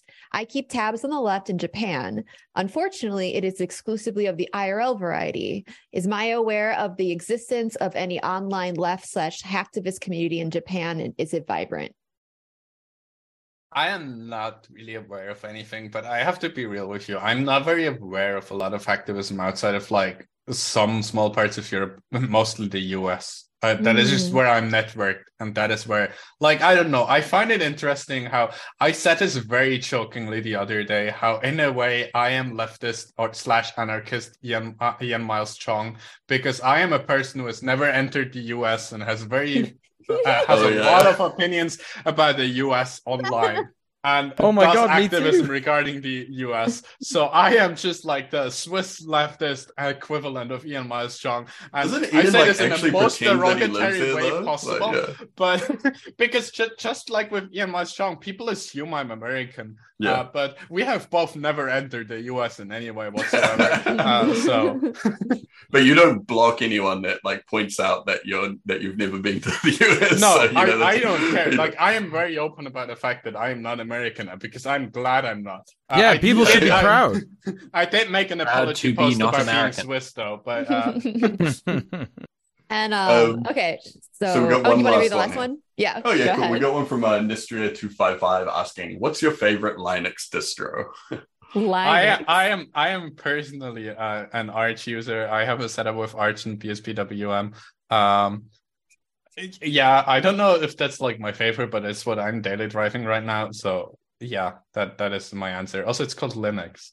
So. I know people give me shit like they always give me shit about my pronunciation, but I'm like I can't help it that you all have it's, accents it's, and I don't, and I have yeah. a you know like that's sorry, that's a you problem but yeah, I use Arch by the way. Uh, just uh, okay. Uh, that that's the whole meme about Arch is that everyone who uses Arch has to remark on how they use Arch. I by use the Arch, way, by the way, yeah, nice, nice. Okay, well, I think that's all of our questions that yeah. we can ask. Um, but yeah, so the, cool. Well, the last thing that we ask of you, we know we have you over time, so we appreciate uh, you spending so much time with us. Um, but we every week we assign homework to our chat, mm-hmm. uh, so they can actually go out and like do Because they're something. nerds. Yeah, and because they're Yeah. nerds, they love they love to like Disgusting. they're like, Yeah. teacher, you didn't assign homework. Like, okay, fine. So uh do you have any homework ideas for our I chat? have- Anything to go out I have. do? I'm surprised I haven't brought this up at all on this podcast yet. Uh, but I have homework, and it is to watch the movie Hackers from 1959. Uh, because I, I that is my agenda I have been pushing for the last few weeks. It is The most it is based the homework. most it's the most queer baity movie Yeah. Hollywood has ever produced, and that's why it's the coolest movie ever. Um, Everyone in the movie is an egg except for Joey, who is like No, I- extremely two months on T energy. Yeah, so someone someone brought it up really well on Twitter and was like, everyone in that movie is trans both ways, and that makes so much sense. Uh, just watch the movie; you're you're you're gonna get it. It makes It's sense. great. But also, it's it's once again a movie where Matthew Lillard, also better known as Shaggy from the Scoop from Scooby Doo, it's just being trans. I just watched like that. yeah. The he's bit where- the, The the bit where Matthew Lillard's character like lifts up his top and just rubs his nipple in the middle of a conversation. Yeah. Yeah, yeah, like, yeah, yeah. yeah. This is Yeah. iconic. He's got wacky, cool, hot energy in that movie. Yeah, Also, he's- Giant the asked me when are we doing styling of the movie is and so we, we'll fucking add it to the bottom of the uh the watch party list. We'll we we will literally do it. I love I love It, Hackers. it, it's such it a is good movie. it is such a good movie. It it's the funniest thing about it is that at the time hackers hated the movie because it misportrayed their culture. Yeah, and yeah. since then, since then, the movie has made hacker culture what it was in the movie. Yeah, and yeah, it is yeah. because it is because of that movie that hacker culture has turned out that way. Um, because at the time, DEF CON, like the biggest hacking conference, had like a page on their like announcement website where they were like, "Fuck this movie! This movie is shit. This completely misportrays us." And it's it's from 1995. I think it's at 1959. it's really funny I don't like everything everything in the movie that's like socially hacking or is about like the the way that hacking is done in a broader sense is like spot on and then every Yeah. time they go into a computer it's fucking nonsense Oh but, yeah, but like it's the so good. soundtrack, the soundtrack, it's it's it's just it's just one of it's the most 90s movie ever made. it's incredible Yes, It- I agree. It's just Yeah. like like like trust me, it will be the best movie you ever watch. Any hacker will uh, always tells me, yeah, but like but like uh the the uh, the 1992 movie Stalkers is much better, and I'm like uh, Sneakers is much better. And I'm like, yeah, objectively, yes, you are correct. It doesn't It's have a the much vibes, though. better hacker movie. But I'm Yeah, the- talking about movies that do queer baiting and also hacking and also 90s culture in one go and package it up as like this pop culture madness because The that best- is what also like what other movie does Angelina Jolie have like weird wet dreams about her Yeah. would-be boyfriend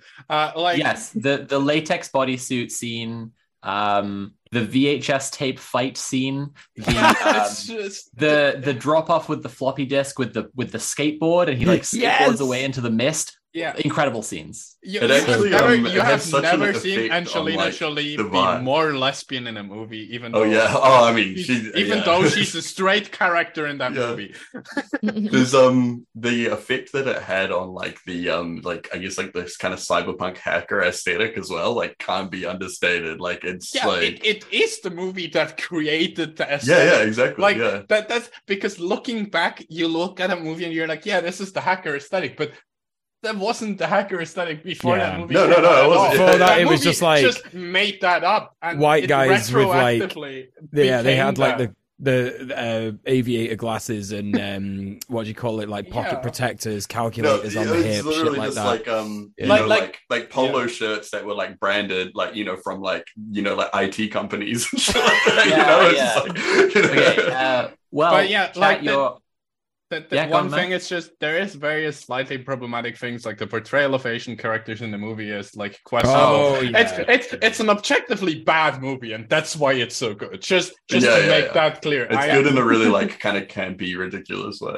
okay But, um, well um, yeah we should wrap up the stream If Yeah. uh, chat, that's your homework to go watch Hackers. Um, if you want to roll a joint, if it's legal to do that where you are while you're watching it, um, I don't do that. Roll a chunt instead. That's my advice. Um, I actually I mentioned I mentioned the Shucks. cigarette to someone who uh, I was hanging out smoking normal legal cigarettes with, and then we immediately started rolling all our cheese before we were eating it. Um, um, yeah, that that is how it started. It's just a friend rolling their cheese and taking pictures. Of, haha, it's a sec- it's it's a joint, and yeah, okay, uh, Maia, thank you so much for joining us. It's been an absolute yeah. pleasure, This, and you're this was fun. Thank you. Hell It's yeah! fun to have Thank on. you for. s- I, Thank I, you. en- so I enjoyed my time on here. You can always invite me again if you want to. Oh, we'd We love, love to have you back. Absolutely. That'd be Yeah. awesome. Okay. Yeah. Um, thank you so yeah. much. Thank you. Yeah. And that is January, Red Planet Heads. Holy shit, what an amazing. I was just thinking then, folks, I was just thinking, what an amazing base month we've had in January. We've had the first uh stream where we kind of just like said this is what we're going to do this year and that was kind of nice and chill. But then after that you know, we just had like show after show of just based shit. So we had Transformative Justice episode that was really awesome. Unfortunately, I couldn't make it for. And then last week we had the power of permaculture, which is just great. Everyone loves being a stinky goblin farmer guy. Um, and this week we had Maia, um, you know, hacker extraordinaire. Like this Hack is the planet. So fucking dope the planet was banger hacked. after banger. How are we gonna? How are we gonna even top January? I feel like we we ran. And we had a watch best party for our patrons too. Uh, Uh, I think we have some cool January. guests coming up. Um, that well, that we have some cool, cool tentative guests coming up. I don't want to talk about them right now because they are not totally confirmed. But I think that February and March are going to be even cooler. Um, Me too. But if, if you want to, if you've been enjoying Red Planet and you want to support the show, uh, you can go to patreon.com slash red underscore planet, where we have a, a whole bunch of like tiers and rewards and beautiful things that you can get and do and ways to support us. Um, who wants to tell us about the Sprite tier? I Yeah. will. I'll oh, do yeah, it. you go. You go. Sprite mode for two American dollars a month. Uh, get started with your support for Red Planet by becoming a Sprite. Benefits include the sacred and forbidden knowledge that you are helping the Red Planet team, access, early access to VODs, access to the Red Planet Discord, and supporting us. Yeah, Wow. cool. For just two bucks a month. How many benefits is that? And Incredible. then for the next step up is uh, Goblin Mode, which for me says NZ nineteen dollars a month. I think it's ten bucks for um, 10 bucks right. here. Yeah. Yeah. 10 bucks. Uh, 10 Yankee and- dollars. Yeah, everyone loves Goblin. We all get a little Goblin Mode from time to time. Complete your gobology by going Goblin Mode with everything from Sprite Mode, so all that stuff. Plus a set of cool Red Planet stickers for you to stick in legal places and only in places like that. Completely legal only. Um, and access to Red Planet Discord Hangouts. So this is something that we just did the first of just the other night. Um, Yeah. I wasn't Last able to make you it. Pervert's Guide. Yeah, but um, yeah, but everyone else jumped in the Discord and watched uh Zizek's Pervert's Guide to Ideology, had a good chat, had a good, had a great time. We um, smoked some cigarettes. Smoked some cigarettes. um, what about Beast Mode Meal? What's that? Oh my god! Are you actually going to go beast mode? Well, then we can only offer you uh, the stuff from the other tiers and pin badges. Yes, pin badges. Wear your excellent new planet, red planet pin badge literally everywhere. It's completely cool and good to do so. what, what's next, Sophie? It's sicko mode. If you uh if you want to really really support the show uh, it's worth saying that we have um we we hit a first goal already of uh 400 bucks a month so we could pay for our wonderful producer conrad who has made the show immeasurably better and we're He's great. aiming to get up to another goal we'll talk more about the other goal in a second but like um people who support at sicko mode tier um that's it's like it's a hundred dollars a month but it's it's paying for like so much because it's a significant portion of like our ability to pay people to help work on the show. Um so sicko mode. If you support us this much we can only really reasonably offer you all the stuff from the lower tiers plus a very special thank you message at the end of every stream. And currently we have one sicko and that is goblin games nz so thank you to goblin games nz you are personally my best friend. Um, thank you for feeding Conrad delicious gruel. I think Um, that that's a really good point to make, Sophie, as well. Is that like you know we can we can sort of like tell you how much you, what you're actually paying for. Like if you Yeah. are a sicko, you are basically paying for Conrad to do one episode of Red Planet. Absolutely. So that's like Um, the kind of impact you have on the show. Yeah, it's enormous. And but every, every all support helps the show enormously, Yeah, and yeah. um, it's, it's Well, I was about to say, person I was- joins the Discord. I was about to say if we have ten Goblin moders, then that is True. equivalent. that is the equivalent, and Yeah. etc. etc. You do the maths. I hate maths. I'm not doing any more of it. but the next the next goal we're aiming for is a goal to be able to hire an editor. If we do that, if we hit that goal as a reward for hitting the goal, Mule has promised to play a, a, a TTRPG with us, even though he hates TTRPGs and the rest of us like them. Um, and uh, he will but the- also do a hacker cosplay. Yeah, apparently- Oh yeah, Yeah. it's gonna be so good. but the uh, the goal He's got to smoke itself- a cigarette in it too.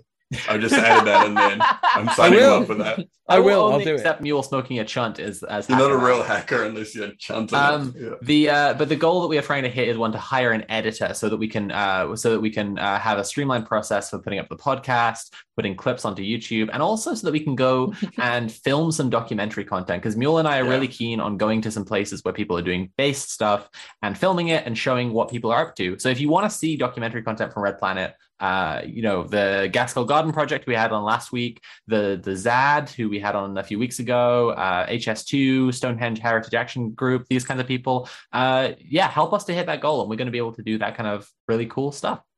Uh Yeah, that's the patreon but but it's not it's not all i'm still plugging i'm plugging away. Uh i'm going to plug uh kira chats. Where can i find kira on the internet? Oh, Uh, well, you could find me at twitch.tv slash Kira Chats. Uh, everything is Kira Chats. Twitter.com slash Kira Chats. Um, my link tree is Kira Chats as well. Check out my socials uh, because that's where the party's at. Am I right, chat? Huh? Uh, All right. Yeah? All right. I'm really stoned right now. So this is me doing me. This is me trying to promote myself. Come on. Check up. out my socials. someone had Yeah. too many chunts what about tim though i want to know where, where we could find tim online Um, you can find me here on Twitch and um, YouTube and stuff as Conquest of Dread. Um, I've been streaming a little bit of Black Book lately. It's incredibly good. It's very, very fun. Um, what else? Uh, you can find me over on Twitter as Dread Conquest, though. That's where the shit posting happens. That's the good stuff. That's the premium content. Um, also, you can find me in the, the Patreon Discord. Is um, I, I hang around in there a little bit. So, what about what about DJ Mule. oh my goodness, Tim! Thank you so much. Um, you can find me on DJ Mule, uh, or everywhere, just how it's spelled here. You can get that on YouTube. You can get it on Twitch. You can get it on TikTok. I think it might be DJ MU3L. I'm not sure.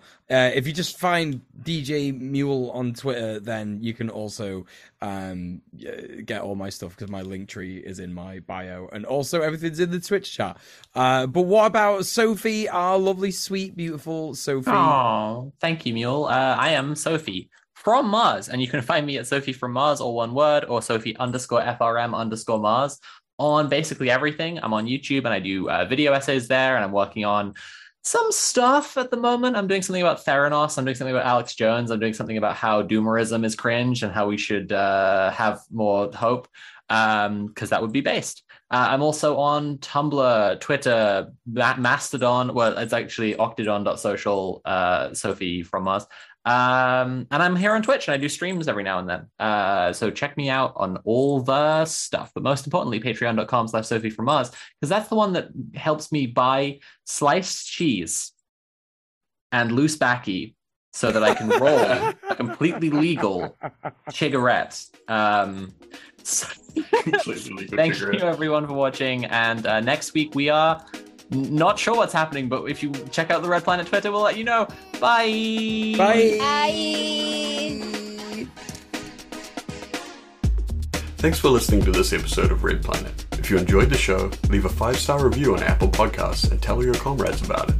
Find more on the show, including where to watch live, at redplanetshow.com. Follow us on Twitter and TikTok at red underscore planet underscore TV, and there's even more at our Patreon. Patreon.com slash red underscore planet. Our music is by Jasper Byrne. Red Planet is produced by Conrad Zimmerman in association with Mercenary Creative. See you next week.